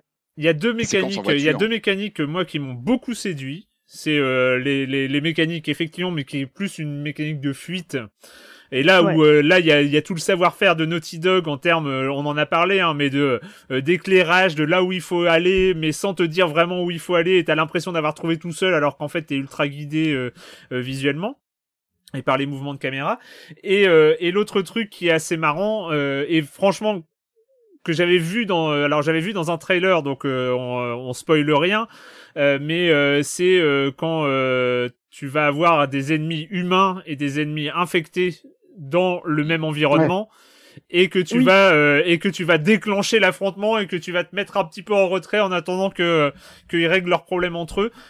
Euh, franchement, il y a plusieurs séquences comme ça. J'ai déjà vécu plusieurs séquences comme ça et j'avoue qu'il y a quelque chose de efflippant parce que t'as pas envie que euh, un des deux camps te chope euh, avant qu'ils aient réglé tous leurs problèmes. Parce que à ce moment-là tu vas avoir les deux sur le cul et tu, tu- ça va être de la merde. Et en même temps de réjouissant parce que tu vois euh, les, les gens se faire courser et les gens euh, partir dans des mitraillades des, des mitraillages et, euh, et hurler à l'aide et tout ça. Et donc ces passages-là, je, les ai trouvés en termes de gameplay et en termes de d'ambiance particulièrement réussis et particulièrement euh, nouveaux aussi. Enfin, il y avait un côté il y, a un point, il y a un point un peu émergent là-dedans qu'on n'a Mm. pas forcément dans tout le jeu, qui est très linéaire, qui est très narratif, qui est très. euh, C'est vrai. soit ouais. pas plus exploité ça justement euh, les Mm. interactions entre les ennemis infectés et les ennemis humains parce que c'est bah comme toi enfin c'est un truc que j'ai beaucoup aimé en fait j'aime bien Ouais. en fait euh, bah, provoquer les situations attendre un peu de voir comment ça se passe euh, justement euh. Ouais, c'est dommage parce que ça ça intervient pas si souvent que ça Je trouve qu'il y a une- il y, a une autre, enfin, c'est pas pour jouer mon fanboy, mais il y a une autre qualité dans les combats. euh, et, et je trouve que l'infiltration est bien, moi, parce que je suis nul dans ces jeux-là. Je les aime, j'aime bien les jeux d'infiltration, mais je suis nul. Et là, le jeu m'offre la possibilité de rater et de, de me faufiler dans le niveau sans être vu pour redisparaître. Mm. Tu as, une façon de, de créer, alors là encore, c'est du jeu vidéo, c'est des cycles, c'est des patterns de recherche et de, d'abandon. Mais tu as une façon de créer des temps forts et des temps faibles dans, le, dans, dans ces zones de combat qui sont claires, identifiées, et machin, qui sont vachement bien. Enfin, je trouve que ça, c'est très agréable. Quoi.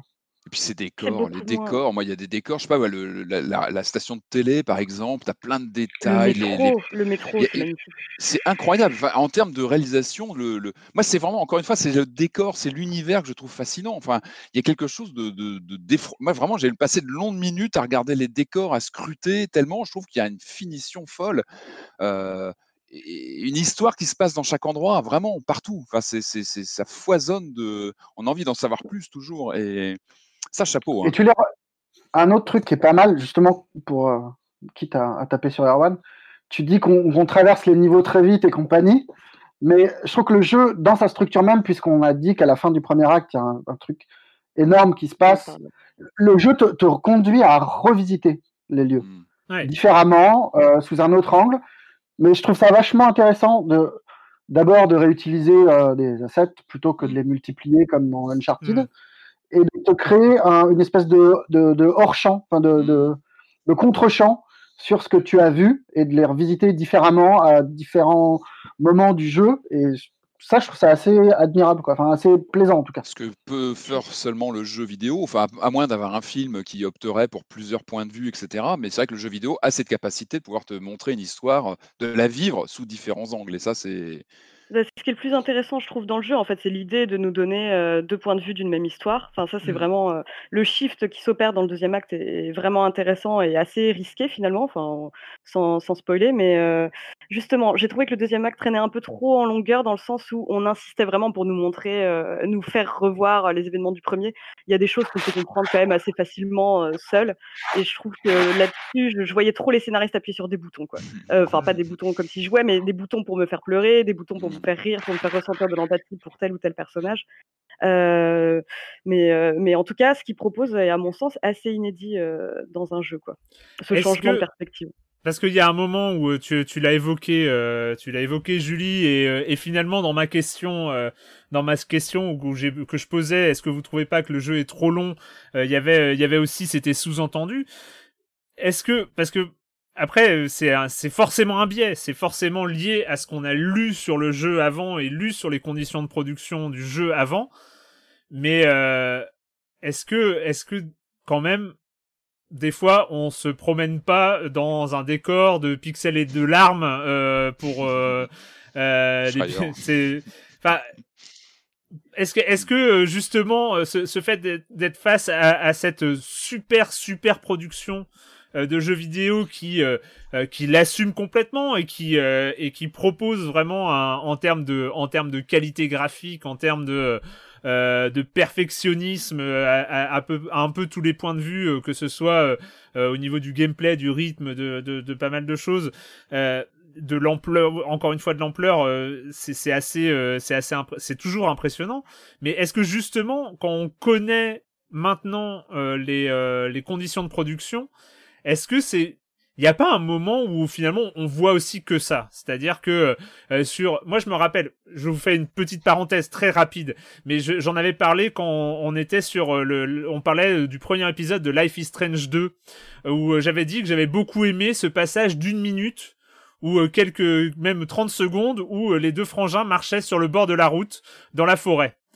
Et euh, et euh, bah moi j'en avais parlé euh, j'en avais parlé avec euh, avec les créateurs avec euh, les gens de Dontnod et euh, ils m'avaient dit on n'a pas fait plus long parce qu'on n'avait pas les moyens de faire plus long. On pouvait pas faire euh, 4 minutes euh, sur le bord de la route et tout ça.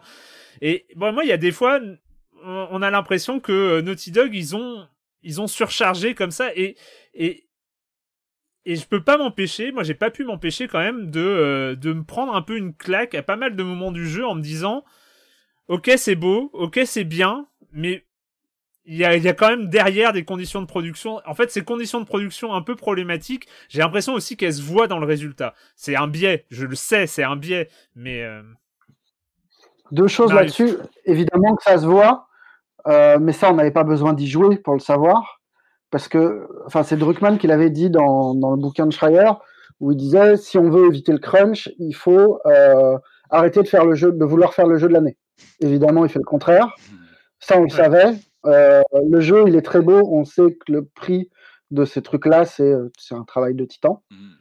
Moi, c'est plus, c'est moins là que ça m'est sauté à la, que ça m'a sauté à la gueule parce que ça, on le sait, on peut, on peut dire à l'avance quels jeux vont coûter cher aux développeurs ou pas. Dans, enfin, tu vois, on sait que c'est Cyberpunk, qui sera très beau, il sera très impressionnant, mais que les mecs auront trimé comme des tarés dessus et voilà, on le sait. C'est plus un jeu qui a pour discours la violence, l'enfermement dans lequel ça se construit, enfin, le- le- l'enfermement dans lequel tu, tu rentres quand tu, quand tu te, quand tu te venges, quand tu et, et, et ce truc-là qui résonne forcément bah, avec la violence, oui, du développement.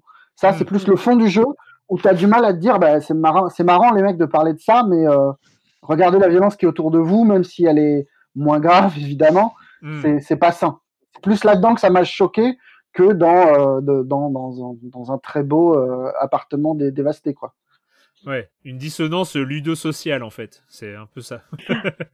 Bah, non, mais tu parles de violence euh, alors que Ouais. ton, ton environnement est violent, c'est forcément. euh, Mais enfin, ça, à la limite. Euh, Naughty Dog s'enferme dans un cycle perpétuel en fait de crunch. Enfin, je veux dire, c'est un, un problème qui leur avait déjà été reproché à l'époque d'Uncharted et eux sont toujours dans le, dans le même cycle. quoi. C'est vrai que et avoir un discours, effectivement, j'y avais pas pensé comme ça, mais avoir un discours sur le cycle de la violence quand on, on est soi-même enfermé dans un cycle, c'est vrai que c'est assez curieux.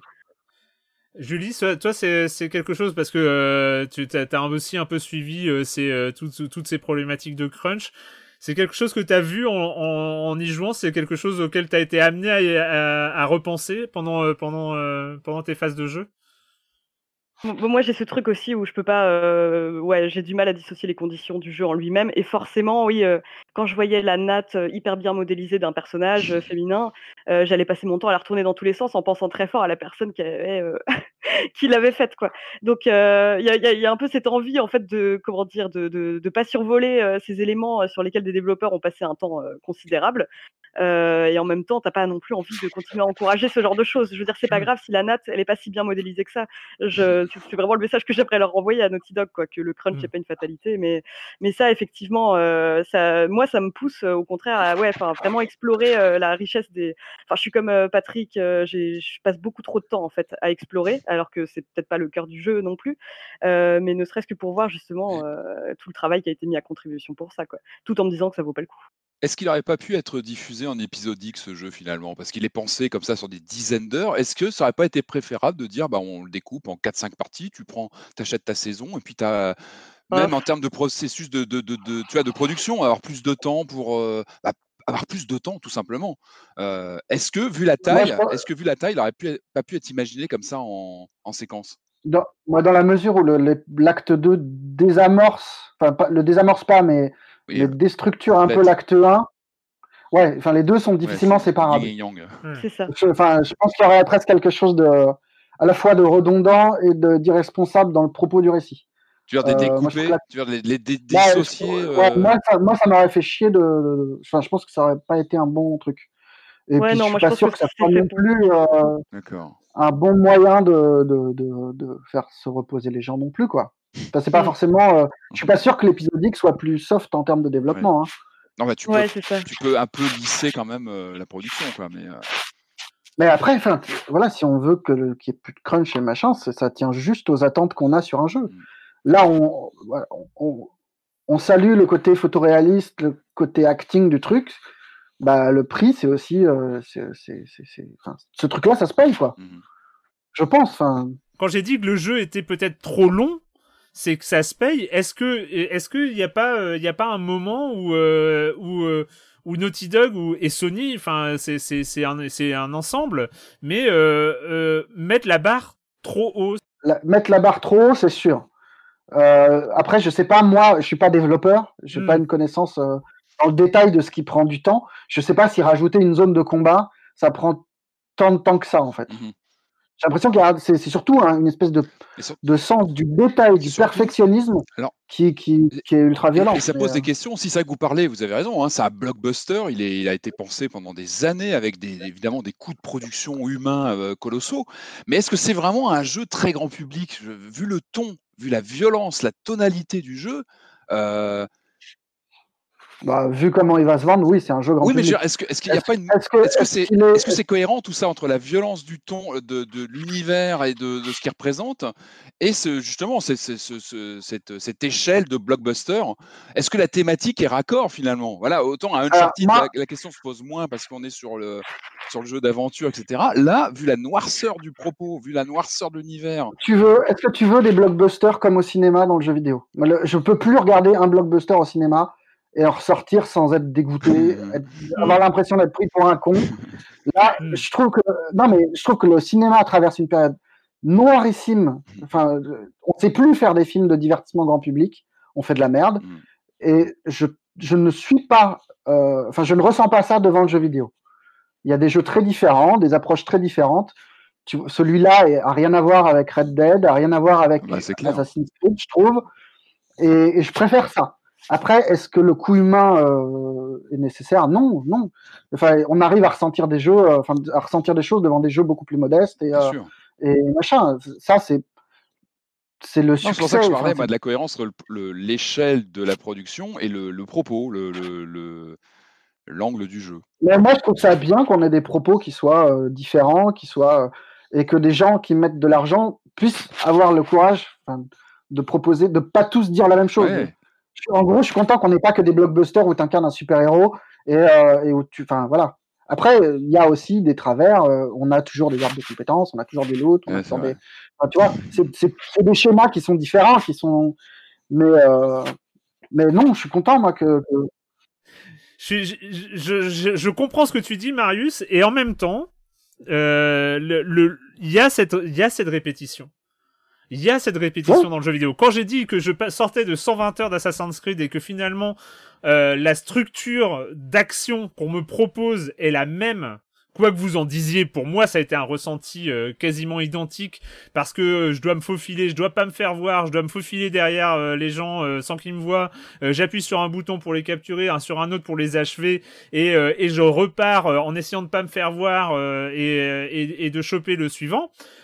Euh, finalement, la, la, ce qu'on a le, le- ce qu'on a l'habitude maintenant d'appeler les boucles de gameplay, finalement correspondent aussi à, c'est pas très différent, d'accord. à- à- à ce que tu reproches au cinéma. Oui. Non, mais c'est vrai, mais euh, au moins le propos, le propos est pas partout le même. Enfin, je trouve qu'il y a une, il y a, il y a le propos, le ton, la façon de dire les choses n'est pas partout la même. La structure des films de, de blockbuster, c'est toujours la même chose. Ouais, Enfin, bien sûr. Mais moi, je- moi, je t'avoue, les, les, les trucs euh, crafty, craft loot, euh, euh, craft Ah, loot, beaucoup, euh, hein.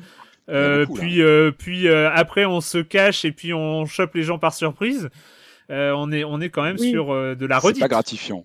Bah, C'est c'est là que le jeu Ouais, aurait pu être un peu allégé, effectivement. ouais. Juste, c'est marrant que tu demandes si un jeu de 30-35 heures est pas trop long quand tu sors d'un Assassin's Creed de 120 heures, tu vois. Tout à fait. Tout à fait. Mais, mais, c'est un open world et c'est, euh, c'est différent. Et c'est un open world beaucoup trop grand. Ça, je sais. Mais euh, c'est un parc d'attractions, comme tu l'as si bien dit euh, quand tu me l'as si bien expliqué, euh, Marius. C'est un parc d'attractions, Assassin's Creed Odyssey. Pas Ah, là, The ça Last l'est of Us. pas. Ah là non, Voilà. c'est- ou alors c'est un drôle de parc d'attractions où j'ai pas. C'est un train parce que- fantôme. C'est, euh, c'est, c'est un train non, fantôme, The Last of Us, mais un train fantôme très très long. C'est, euh, voilà. Il est- Le public averti, vraiment, il faut le préciser parce que je trouve que, enfin, il faut vraiment le dire, quoi. C'est Ouais. pour s'attaquer à ce jeu-là, il faut, faut, faut avoir l'esprit, il faut avoir le, faut, faut avoir envie, quoi. Mais tu peux, mais tu peux jouer Hexagone de Renault à la guitare. Hein, ça, on le dit pas suffisamment. ça- mais, mais comme dans le, c'était Ocarina of Time où tu avais plein de joueurs qui jouent dans Ocar- qui jouaient dans Ocarina of Time, tu pouvais. Ah mais là je pense qu'on a passé un level quand même. Hein. euh, c'est, euh, on est en, dans, dans le dans le côté. Et moi, j'ai hâte de voir les, les créations, euh, de voir Ah bah, Ellie euh, jouer euh, tout et tout et n'importe quoi sûr. à la guitare. Ça va se voir et ça va être très très bien. Je pense qu'il y a pas mal de c'est une créations. chouette idée, ouais, d'avoir mis ça.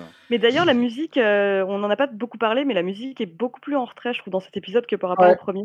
La Ouais, musique originale de Gustavo Santaolalla, euh, elle, elle s'efface beaucoup plus. C'est plus des, des nappes d'ambiance, parce que Mm. vous en avez pensé, plus des nappes d'ambiance quand il y a de l'action, des, qui est plutôt bien fichu d'ailleurs, parce qu'elle vient vraiment soutenir des moments. Par contre, il y, a des, il y a tout un jeu avec les bruitages qui sont intradiégétiques, non, qui sont du coup aussi intradiégétiques, qui donnent des signaux euh, sur la présence d'un ennemi ou des choses comme ça qui sont plutôt bien fichues, je trouve. Sur la musique qui du coup te prévient parfois de. C'est bien fait, ça, je trouve. Ouais.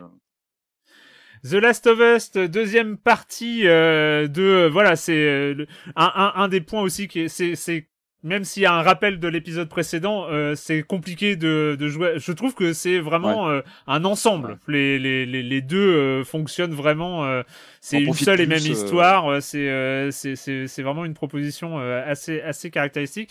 Donc euh, le la super production de Naughty Dog, on en a parlé longuement. C'est fini donc pour cette semaine pour le jeu vidéo et la question rituelle à laquelle vous n'allez pas échapper et quand vous ne jouez pas, vous faites quoi, Julie? Ah merde, j'avais complètement oublié. mais euh, mais non, mais c'est pas grave, hein, c'est pas grave. Je vais vous parler d'un film que, que j'ai vu récemment.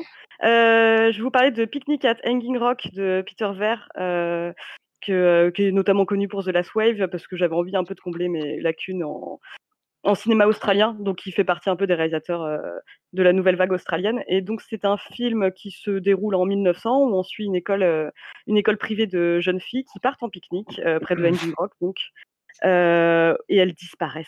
Et voilà. Et c'est bien?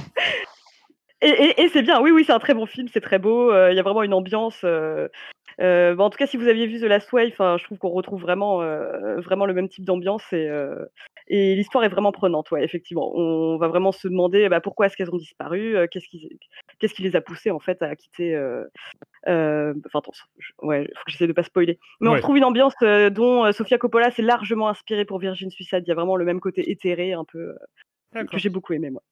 Marius? Euh, moi, je suis dans un cycle où je revois des films que j'avais pas vus depuis longtemps. Je me suis fait euh, Les Dents de la Mer, comme Patrick. Mmh. Mais je me suis arrêté au premier. Ah, malheureux. Euh, je me suis fait la, la, la valse des pantins, Hit, mais Ah. c'est pas ça dont je vais parler.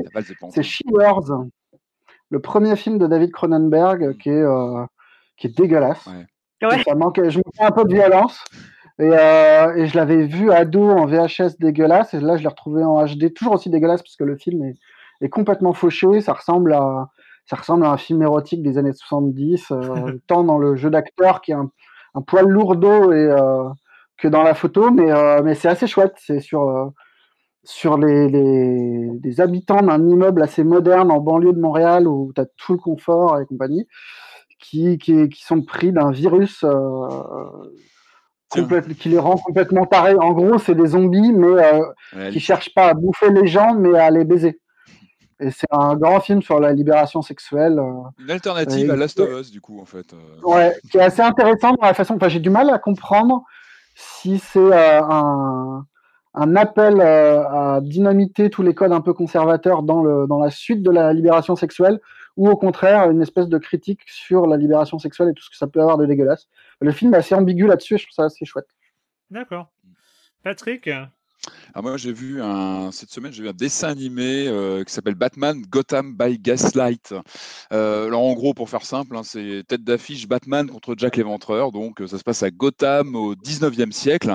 Alors, je suis, le dessin, vous savez, ce sont ces dessins animés, animés, modernes, américains. Je ne suis pas forcément fan. C'est tiré d'un comics et je pense qu'il est peut-être sûrement plus. Sur- sûrement plus à conseiller. Par contre, j'ai bien aimé l'histoire. J'ai bien aimé l'histoire de ce, de ce Batman euh, à une autre époque.